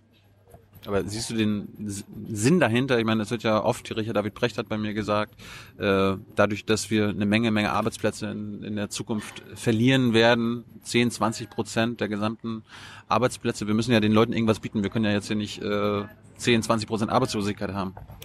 Nein, wir müssen dafür sorgen, dass die Leute innovativ sind, dass neue Arbeitsplätze entstehen und neue Beschäftigungsmöglichkeiten und neue Produkte. Und das kann man ja auch mit einem Grundeinkommen machen. Ja, aber das, so, die Diskussion, die du gerade geführt hast, war ja anders. Wir haben einen Wegfall von Arbeit, von Arbeitsplätzen, deswegen schaffen wir ein Grundeinkommen ab. Das ist, glaube ich, aus meiner Sicht das komplett Falsche. Das setzt so voraus, die jetzige Situation, so wie das in Deutschland ist, eigentlich ganz nett. Wir brauchen eigentlich gar nicht viel mehr. Wir wollen eigentlich auch nicht gar nicht mehr zu produzieren und es läuft einfach so und jetzt kommen die Arbeitslosen, die kriegen jetzt ein Grundeinkommen und dann verplätschert sich das. Das ist, glaube ich, das Anfang vom Ende. Nur wenn wir wirklich Dynamik haben, wenn wir innovativ, kreativ sind, wenn hier Leute was produzieren, da brauchen wir die Leute alle. Wir können überhaupt nicht auf die 20% verzichten. Die müssen was Neues machen. Glaubst du, dass Menschen, die, wenn wir ein bedingungsloses Grundeinkommen hätten, dass sie auf der faulen Haut sitzen würden? Nein, ich bin ich grundsätzlich dagegen, weil ich finde, es verändert das Verhältnis von Staat und Bürgern grundlegend. Und ich wüsste auch gar nicht, warum man das tun soll. Mir fällt kein einziger Grund ein, warum was da gut daran ist. Könnte man das nicht mal ausprobieren hier in Sachsen? Damit du quasi, ich meine, deine These kann ja bestätigt werden, dann kannst du sagen, hier, wir haben es ausprobiert, ist Bullshit. Ja, ich würde es in Sachsen nicht ausprobieren. Warum nicht? Du kannst ja deine These damit bestätigen. Ja, es gibt Menschen, die brauchen die Erfahrung, um Neues zu verstehen. Es gibt welche, die schaffen es mit Erkenntnis. Ich versuche es immer mit Erkenntnis. Ja, und die Erkenntnis kommt durch so ein Modellprojekt zum Beispiel. Nee, das ist Erfahrung. Das ist das mit dem Kind mit der Herdplatte. Man sagt ihm, du brauchst da nicht drauffassen, es ist heiß, es ist super gefährlich. Und man weiß eigentlich, was passiert und trotzdem machen es manche. Ich brauche das nicht. Bei vielen Dingen brauche ich diese Erfahrung nicht. Du hast als Kind nie auf die Herdplatte gefasst? Ich weiß es nicht, kann mich nicht erinnern, aber ich habe andere Kinder, auch meine gesehen, die das gemacht haben. Die machen das auch dann immer nur einmal. Das tut mir auch sehr weh, wenn ich das sehe. Aber ich meine, das Interessante bei dem Gedanken, ich bin jetzt kein Fan des Grundeinkommens, aber der interessante Gedanke ist ja, dass Menschen dann nicht mehr jeden Scheißjob annehmen müssen. Ne? Also sie wollen nicht in Hartz IV fallen, aber nehmen dann halt irgendwie, keine Ahnung, Putzjob an, wo sie dann nur den Mindestlohn bekommen, fühlen sich scheiße dabei, aber müssen halt arbeiten, weil sie lieber arbeiten wollen, als zu Hause rumsitzen. Und das Grundeinkommen wird doch dazu führen, dass du dann wenigstens eine Basis hast, keine Ahnung, 1.000 Euro und musst nicht mehr jeden Scheiß machen. Oder das führt dazu, dass dieser, keine Ahnung, Putzjob oder Putzunternehmer dann gezwungen ist, einen besseren Lohn zu bezahlen, damit dieser Scheißjob besser bezahlt wird. Weil das ist ja in Deutschland eh kurios, ne? Die beschissensten Job werden am beschissensten bezahlt. Hm. So hast du dir das überlegt, ja? Ja. Gut. Hm. Wie willst du denn so die Scheißjobs besser bezahlen? Ja, sie werden zum Teil schon besser bezahlt, weil es gar nicht mehr genügend Leute gibt, die das machen wollen. Wir haben in einigen Branchen auch wirklich so Flächentarifverträge eingeführt und Sachen für allgemeinverbindlich erklärt. Absolut richtig.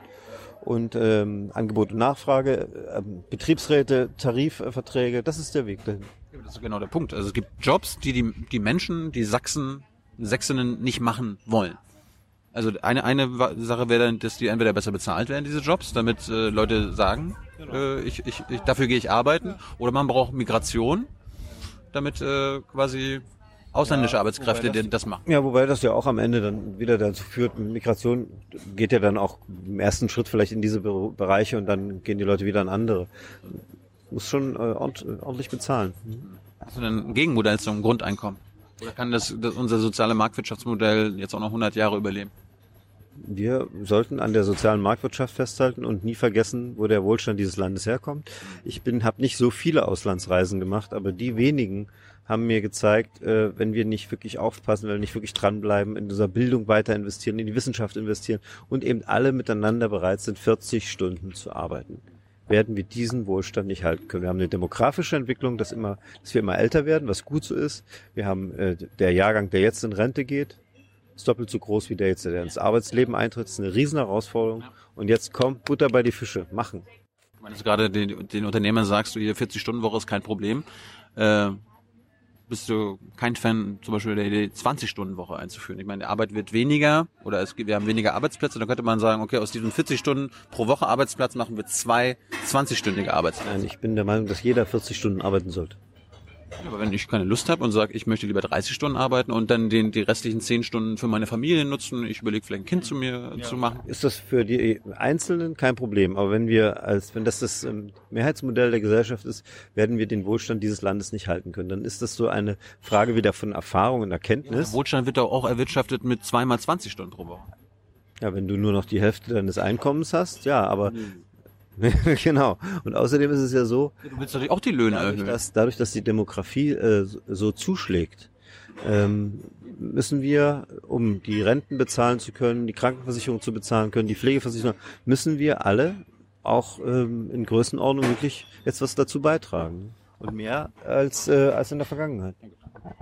Ein Zukunftsthema ist ja, wir sind immer bei Wirtschaft, der Klimaschutz. Ja. Könnte ja auch ein Wirtschaftsthema sein hier in Sachsen. Das ist genau der Punkt. Also ich habe das, so betrachte ich das, nicht mit Verboten, nicht mit CO2-Steuer oder Fahrverboten oder Fleischsteuer, sondern mit Innovation. Und ich bin total beeindruckt, weil ich war jetzt in Reichenbach im Vogtland, ein Ort, den man unbedingt besuchen muss.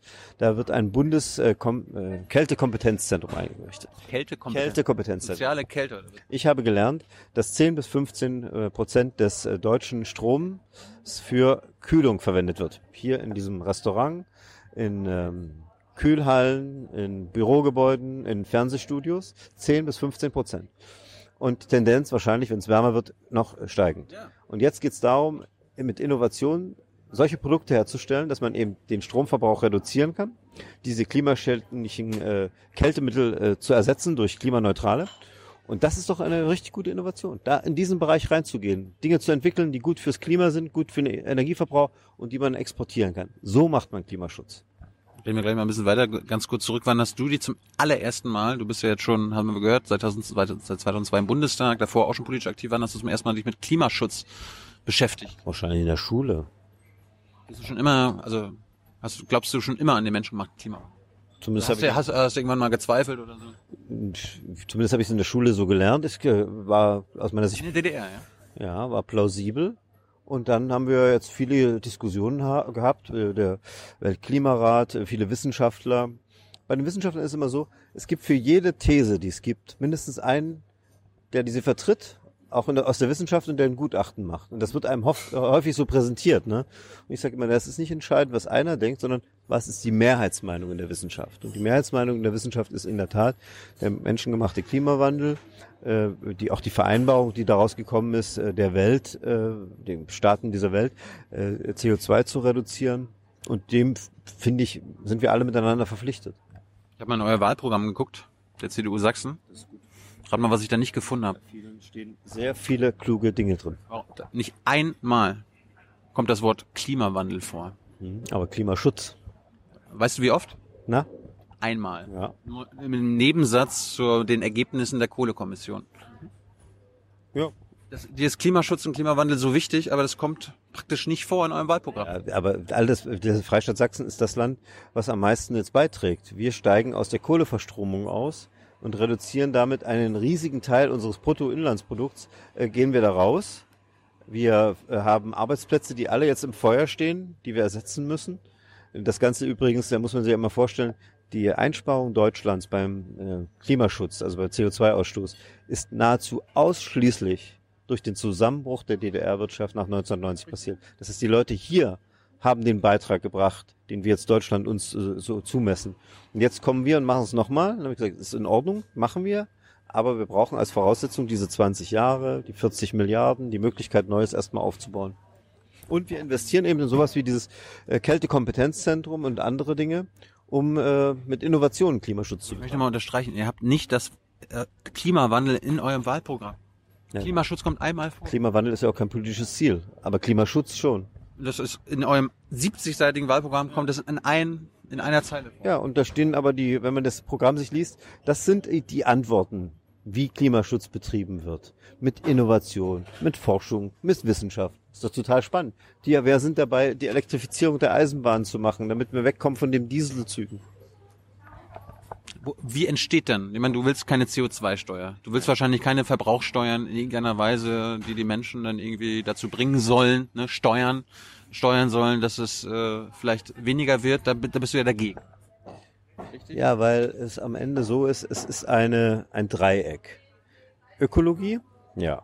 Ökonomie, ja. Und die soziale Frage. Und wenn man die drei Dinge nicht zusammendenkt und in einer Balance hat, dann fliegt einem das durch um die Ohren. Dann wird die Bevölkerung das nicht mitmachen. Und eine nationale CO2-Steuer belastet die kleinen Einkommen, die Leute im ländlichen Raum, die deutschen Arbeitsplätze. Das darf man nicht machen. Wenn man was macht, muss man das entweder... Die kleinste Ebene ist immer Europa für alles, weil das ist unser Hauptmarkt. Wobei beim Thema Klimaschutz man eigentlich noch darüber hinaus denken muss. Es ist ja die eigentliche Herausforderung ist doch, in Asien und in Afrika bekommen die Leute jetzt langsam aus der Schwelle der Armut in so einen Mittelstand. Und es muss uns doch gelingen, dass dieser Zuwachs an Wohlstand nicht zu so einem Zuwachs an CO2 und Ausstoß führt wie in Europa. Ja. Und deswegen Innovation. Dafür sorgen, dass die Kraftwerke, die da gebaut werden, viel effizienter sind. Ja. Dass dort die Elektromobilität funktioniert. Ja. Dass wir Kältetechnik aus Sachsen dahin liefern können. Und. Das ist doch das Spannende.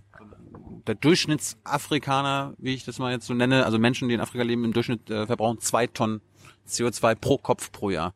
Genau. In Asien auch so in etwa. Ja. Wenn wir auf unsere Zahlen kommen würden, ja, es ist alles verloren. Korrekt. Und jetzt ist es so, jetzt in Afrika ist noch ein bisschen hinten dran, aber Asien leben 5 Milliarden Menschen, die jetzt wirklich zu einem großen Teil aus dieser Schwelle rauskommen.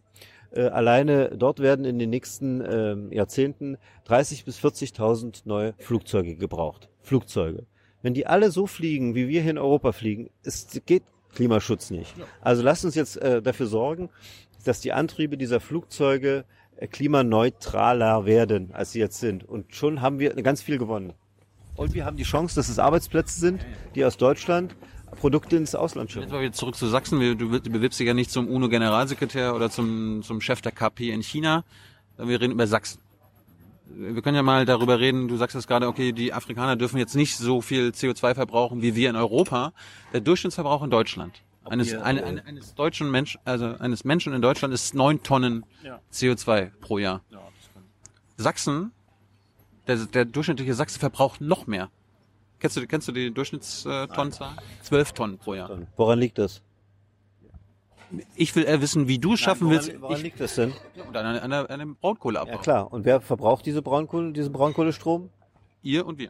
Ja, ganz Deutschland. Also von daher ist das eine tolle Statistik, wenn in einer Region, einer kleinen Region, der Strom produziert wird für das ganze Land oder für einen großen Teil des Landes, zerklopft es natürlich jede Statistik. Ne? Ja, aber ich möchte wissen, wie du es in den nächsten 5 Jahren schaffen willst, dass der CO2 pro Kopfverbrauch der Sachsen sich zumindestens dem Durchschnittsverbrauch in Deutschland annähert. Also wir haben eine Klimakonferenz gemacht, sächsischer Schülerinnen und Schüler. 500 junge Leute waren da. Das war eine spannende Veranstaltung. Wir haben da einen kompletten Maßnahmenplan entwickelt, was wir alles für Klimaschutz in Sachsen machen wollen. Konkrete Maßnahmen, die auch nachvollziehbar sind. Es wird auch die nächste Veranstaltung jetzt noch im ersten Schulhalbjahr geben, wo wir dann schauen, was ist geworden, was wollen wir noch mehr machen, was können wir alles tun.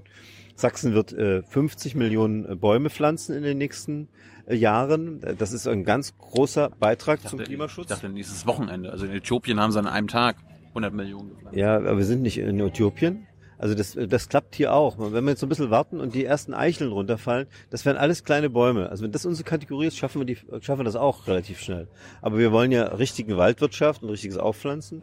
Und deswegen dieser Weg.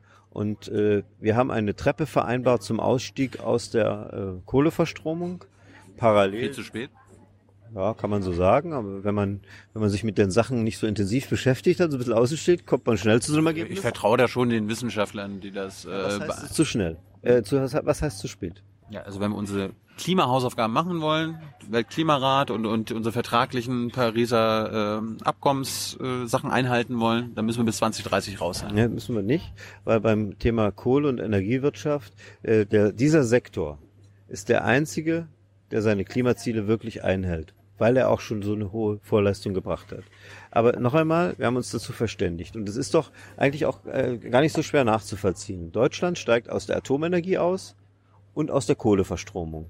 Das sind beides zwei grundlastfähige Energieträger, die 2/3 der deutschen Energie liefern. 2/3, 66%.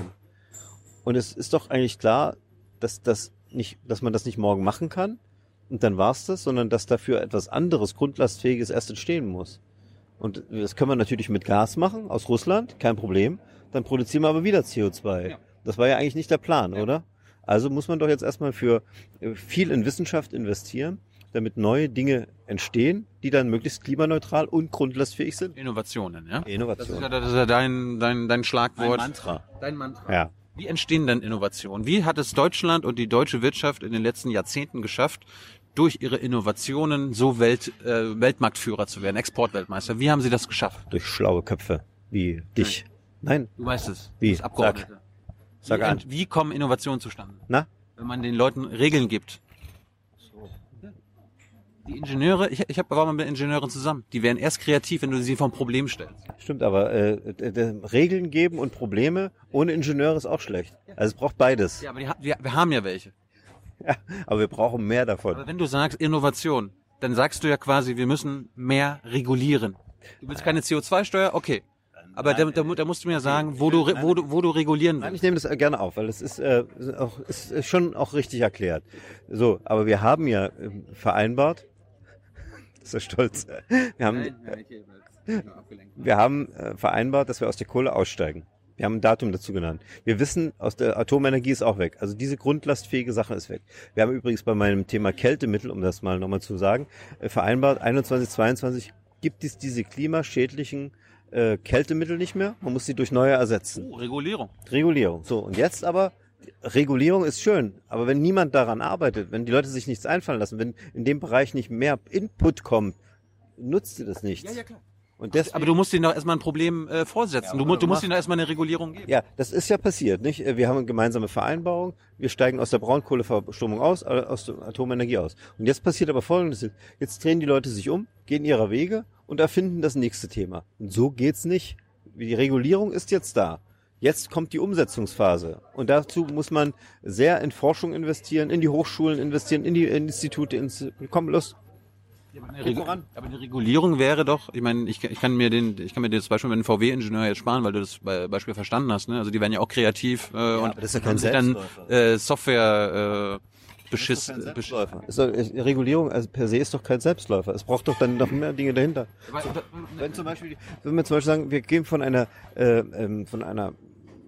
wenigen Kraftwerken aus, die die Energieversorgung Deutschlands gesichert haben, zu einer dezentralen Versorgung, also ganz, ganz viele.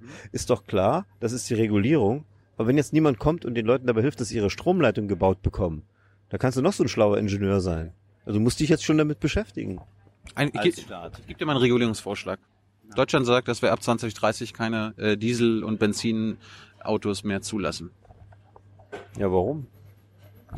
Weil wir ab 2040 spätestens keine fossile Mobilität auf der Straße mehr haben dürfen. Dann können die 10 Jahre noch die schon zugelassen worden sind, rumtuckern und dann haben wir ab 2040 einen fossilfreien Verkehr auf der Straße. Ja, was wir machen müssen. Und da wäre doch die Regulierung, denn okay, hier ihr wisst ja, 10 Jahre lang habt ihr ein Problem, was ihr lösen müsst. Also man kann selbstverständlich alle Ziele ausrufen und man kann sie auch versuchen zu erzwingen. Ja. Aber die Innovation erzwingen, das sagst du. Also ich bin gegen Erzwingen. Ich bin auch kein Volkserzieher. Die Sachen müssen machbar und möglich sein. Das ist doch machbar. Und ich habe vorhin von dem Dreieck gesprochen: Ökonomie, Ökologie und soziale Frage. Für diejenigen, die viel Kohle haben, ist viel erreichbar. Aber für die kleinen Leute ist es möglicherweise der Grund, sich komplett abzuwenden und sagen, so nicht. Und das geht nicht. Das muss immer eine Balance sein. Ich komme von der CDU. Das ist eine Volkspartei. Wir haben alle Schichten. Und nicht nur die Grünen, die Leute haben, die hohen Einkommen haben, die sich alles leisten können, die da so ein bisschen Ablasshandel machen, bezahlen ein bisschen mehr fürs Fliegen, habe ich ein gutes Gewissen. So nicht. Nennen wir doch mal eine Regulierung, die noch fehlt, wo eine Menge Innovation angekurbelt werden könnte. Ich habe dir ein Beispiel genannt. Gib mir eins. Ich habe dir das mit der Kältetechnik gesagt. Die Kältemittel, die wir heute haben, haben einen klimaschädlichen Grad von 2000 bis 4000 Mal zu dem, was in Zukunft kommen soll. Das sind wirklich schädliche Dinge. Ja. Die neuen, die wir verwenden, haben diesen schädlichen Klimaeffekt nicht, aber sind nicht so effizient, brauchen also mehr Energie. Und jetzt da reinzugehen und sagen, das wollen wir hinkriegen, damit hast du mehrere Fliegen mit einer Klappe geschlagen. Ein Beispiel gebe ich dir noch. Du hast das selber gebracht vorhin mit dem sauberen Fliegen. Ja. Ab 2035 machen wir als Gesetz, okay, ab 2035 darf kein Flugzeug mehr starten, das fossile Brennstoffe verwendet. 15 Jahre Zeit für die Flugindustrie, für unsere Zulieferer und alle möglichen deutschen Unternehmen, sich Sachen auszudenken und innovativ zu sein. Ja, das ist doch der Kretschmer-Weg, oder? Ja, aber ich bin halt Ingenieur. Und selbst ich würde jetzt mir nicht zutrauen, mir vorzugeben, ob dieses Ziel erreichbar ist. Ich weiß es nicht. Also das müssen Leute machen, die was von dem Thema verstehen, die in den Sachen drin sind. Es ist vollkommen klar, dass sie runter müssen. Übrigens macht es auch. Das Thema war ja, die Flugzeugindustrie war ja bei uns, auch die Automobilindustrie. Die Ziele gibt's ja schon. Ist ja nicht so, dass die nicht daran arbeiten. Das ist übrigens auch diese Frage der doppelten Steuerung. Wenn ich einmal ein Ziel ausgegeben habe und sage, wenn ihr das nicht erreicht, müsst ihr Strafzahlung machen, dann musst du sie dann auch machen lassen und nicht mit der nächsten Regulierung kommen. Wir sind langsam am Ende. Ich will aber noch mal kurz beim Klima bleiben. Bitte? Was ich geil fand, ne? Also was ich gelernt habe über Sachsen. Es wurde in diesem Jahr noch kein einziges neues Windrad gebaut. Jetzt hier innere Sicherheit kommen wir gleich nochmal zu. Ja, eben, genau. Warum wurde bisher in Sachsen in diesem Jahr noch kein einzig neues Windrad aufgestellt?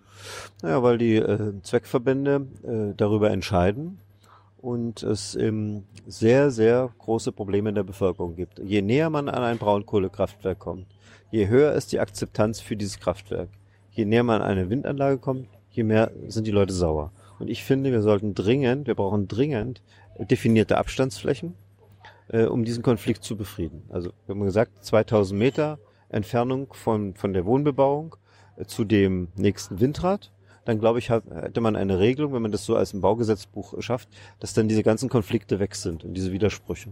Wenn man dem Umweltbundesamt Glauben schenkt, wenn man dem Bundesumweltministerium Glauben schenkt, wenn man der Wissenschaft Glauben schenkt, wenn man den Umweltverbänden Glauben schenkt, stehen viel zu wenige Windräder in Sachsen. Insgesamt 900 circa.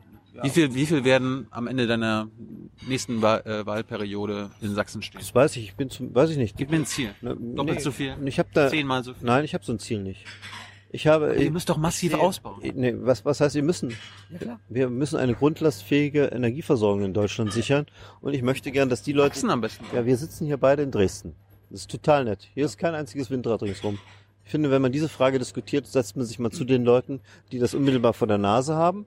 Ich komme aus Mecklenburg-Vorpommern, wir haben da selber Wutbürgerinitiativen, die dann mit irgendwelchen fadenscheinigen Begründungen, teilweise weil die Landschaft verschändelt wird, aber auch irgendwie mit Infraschall-Bullshit und so weiter argumentieren. Ich wäre nicht so schnell unter dem Motto, die Leute gleich zu diskreditieren als Wutbürger.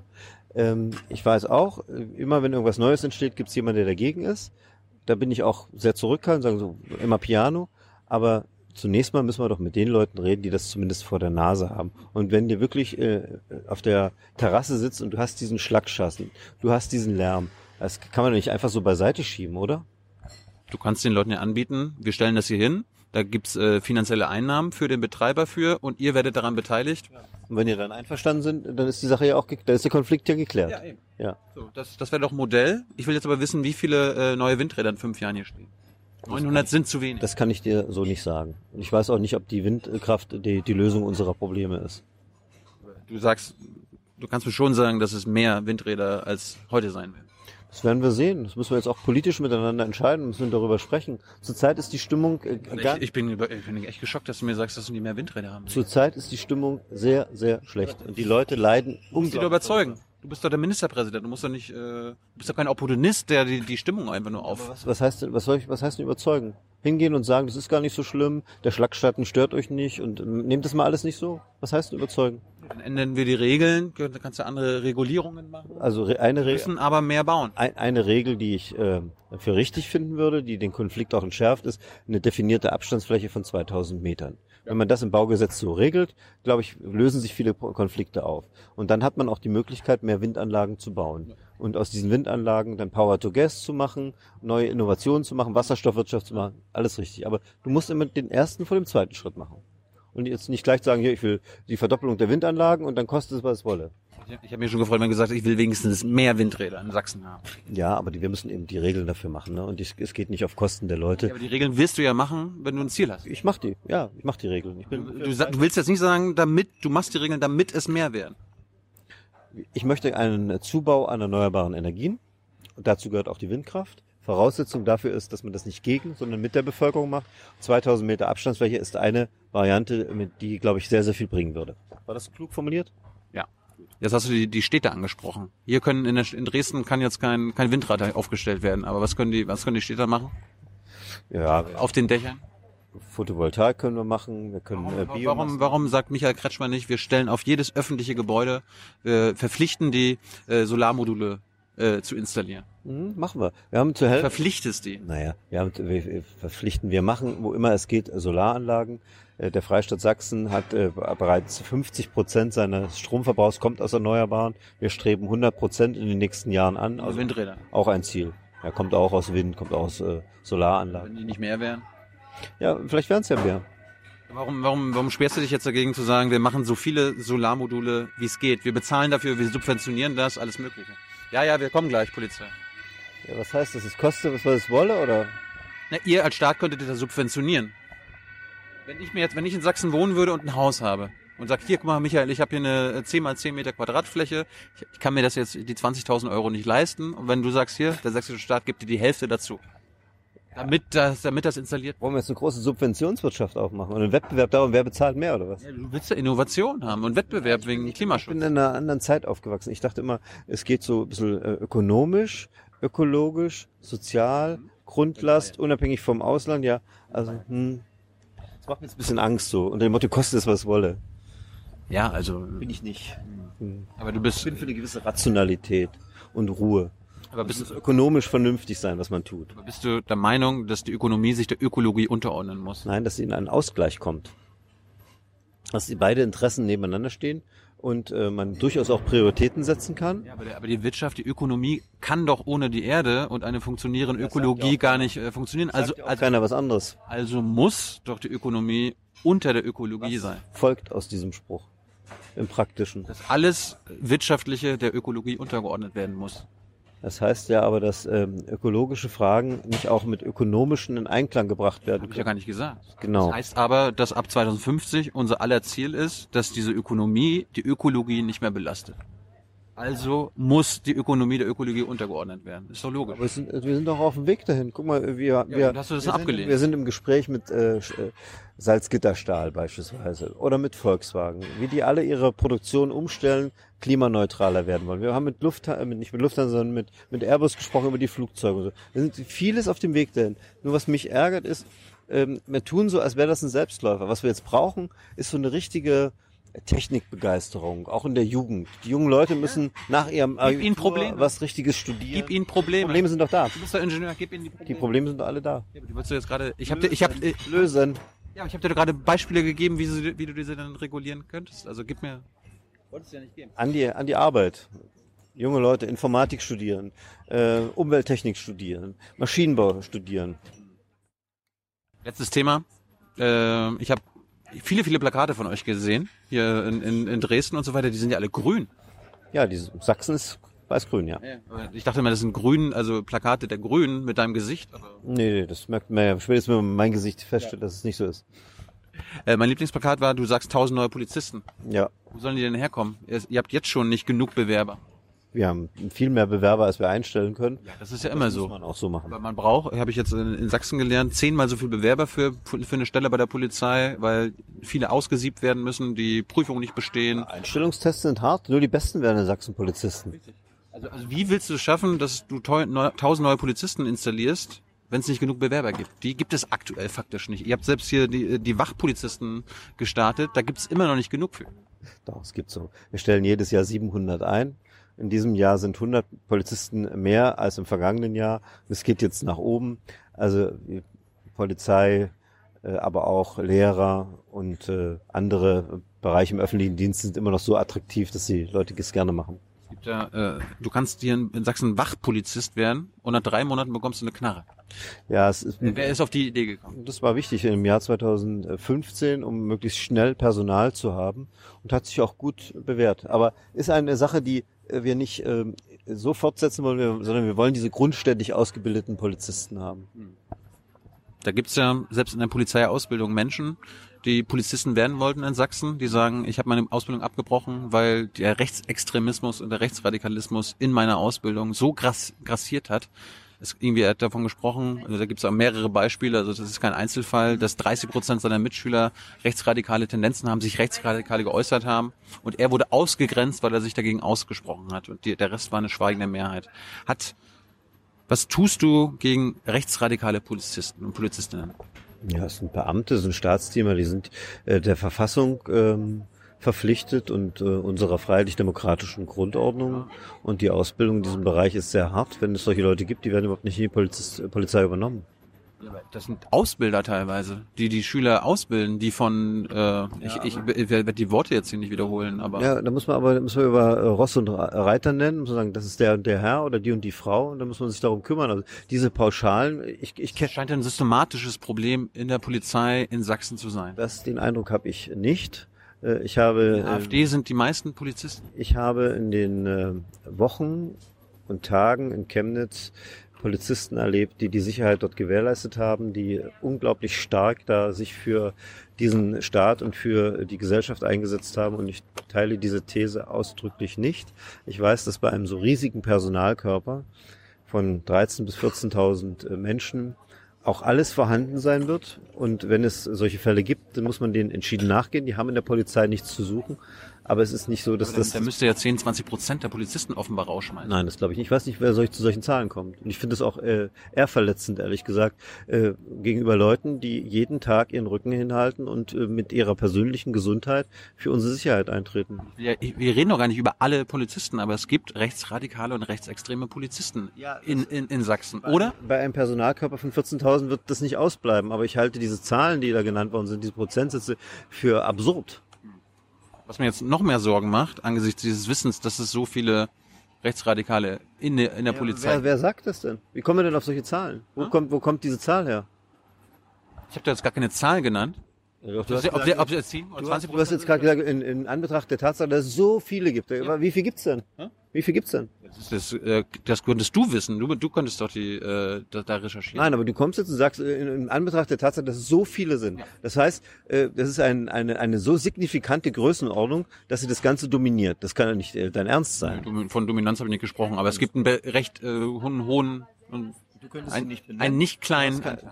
sie nicht benennen. Du hast keine Statistik, aber kommst mit diesem Stereotyp hier. Du hast ja gerade selbst bestätigt, dass es Rechtsradikale auch in der Polizei gibt. In einem Personalkorps von 14.000 Menschen wird es alles geben, und diejenigen, die in diese Kategorie gehören, muss man aus diesem Personalkorps entfernen.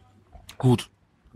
Jetzt nicht gut, aber richtig so. Letztes kurzes Thema, wir machen gleich Schluss, denn die Leute wollen auch los. Diese Polizisten, egal ob sie jetzt rechtsradikal sind, konservativ, links, rechts und so weiter, die haben jetzt mehr Macht. Ihr habt ein Polizeigesetz verabschiedet. Die Polizei kann jetzt mein WhatsApp-Verkehr überwachen, sie können Nutzungsdaten von Facebook abrufen, sie können Bewegungsprofile durch meine sozialen Medien und so weiter erstellen. Die Polizisten dürfen Bodycams tragen, sie müssen es nicht. Ihr habt eine elektronische Fußfessel verabschiedet und sogar eine automatische Kennzeichenerfassung im Grenzgebiet, 30 Tschechien, Polen und so weiter, was 50% der gesamten Landesfläche Sachsen ausmacht, halt auch Teil von Dresden, mit Gesichtserkennung. Ihr habt quasi der Polizei jetzt die Tools gegeben, von denen die Stasi damals geträumt hat. Also WhatsApp ist, glaube ich, falsch, leider. Das wollte ich gerne noch, aber das hat leider nicht geklappt. Aber der überwiegende Teil der Maßnahmen ist doch wie in jedem anderen Land mit Richtervorbehalt. Und das ist auch richtig so. Und wenn der Richter sagt, es darf gemacht werden, dann auch in den klaren Regeln. Die automatische Kennzeichenerfassung braucht keinen Richtervorbehalt, die Nein. Gesichtserkennung auch nicht. Ja, die automatische Kennzeichenerfassung ist ein wichtiges Instrument. Wir haben eben an der A2 oben bei Berlin und hier die A4, das sind die Korridore, die für den Transport der gestohlenen Fahrzeuge genommen werden, die über Polen weiter nach Weißrussland und in die ehemaligen GUS-Länder gehen. Und deswegen ist das ein wichtiges Instrument, weil wenn ein Auto im Rheinland um 22, 23 Uhr gestohlen wird, ist das Auto schon längst weg über die Grenze, bevor die Leute aufwachen. Hat ja niemand was dagegen, dass ihr diese Menschen verfolgt und überwacht, aber ich fahre ja auch rum und ich werde auch automatisch überwacht. Ja, und es wird gelöscht. Und bei deinem Gesicht sowieso schnell. Und was habt ihr eigentlich gegen Journalisten? Ihr habt jetzt die Schweigepflicht gelockert. Ich muss jetzt, wenn die Polizei will, meine Quellen offenlegen. Nein, musst du nicht. Auch das ist alles mit Richtervorbehalt. Ich glaube, wir haben ein sehr solides Polizeigesetz gemacht. Bin ich auch froh darüber. Und jetzt. Du meinst, dass das Verfassungsgericht das nicht aufheben wird, wie in Bayern und Baden-Württemberg? Ich hoffe nicht. Weil es ist ein harter politischer Kompromiss und es bringt uns in der Sache wirklich weiter. Darf ich jetzt noch eine Frage stellen, die ich allen anderen gestellt habe? Welche denn? Zu den Nichtwählern. Ja. Hey Leute, Jung und Naiv gibt es ja nur durch eure Unterstützung. Ihr könnt uns per PayPal unterstützen oder per Banküberweisung, wie ihr wollt. Ab 20 Euro werdet ihr Produzenten im Abspann einer jeden Folge und einer jeden Regierungspressekonferenz. Danke vorab. Es gibt irgendwie, bei der letzten Wahl gab es 40-50% der Menschen hier in Sachsen, die nicht gewählt haben. Was müssen die, offenbar ist jetzt eine wichtigere Wahl als vor 5 Jahren, was würdest du denen sagen, damit sie wählen gehen und nicht zu Hause bleiben? Ich habe bei meiner Nominierung gesagt, ich möchte eine Koalition mit den Nichtwählern, mit den Leuten, die nicht wählen waren, dass sie neues Zutrauen haben, dass sie sich wirklich auch genau anschauen, wer steht wofür. Und wir haben die Situation, dass die AfD im Internet ein verzerrtes Bild dieses Landes, dieser Bundesrepublik Deutschland macht. Und wir müssen versuchen, dass wir alle mit offenen Augen durch dieses Land gehen und uns damit beschäftigen, was wollen wir für uns hier in unserer Heimat bewegen und nicht einfach nur Protest stumpf wählen. Das wäre wirklich schade, weil es da verschenkte Stimmen sind, die für die Zukunftsgestaltung nichts beitragen. Es ist besser, nicht zu wählen, als AfD zu wählen? Es wäre gut, wenn wir eine Sachsenwahl hätten, keine Protestwahl. Nicht die Frage.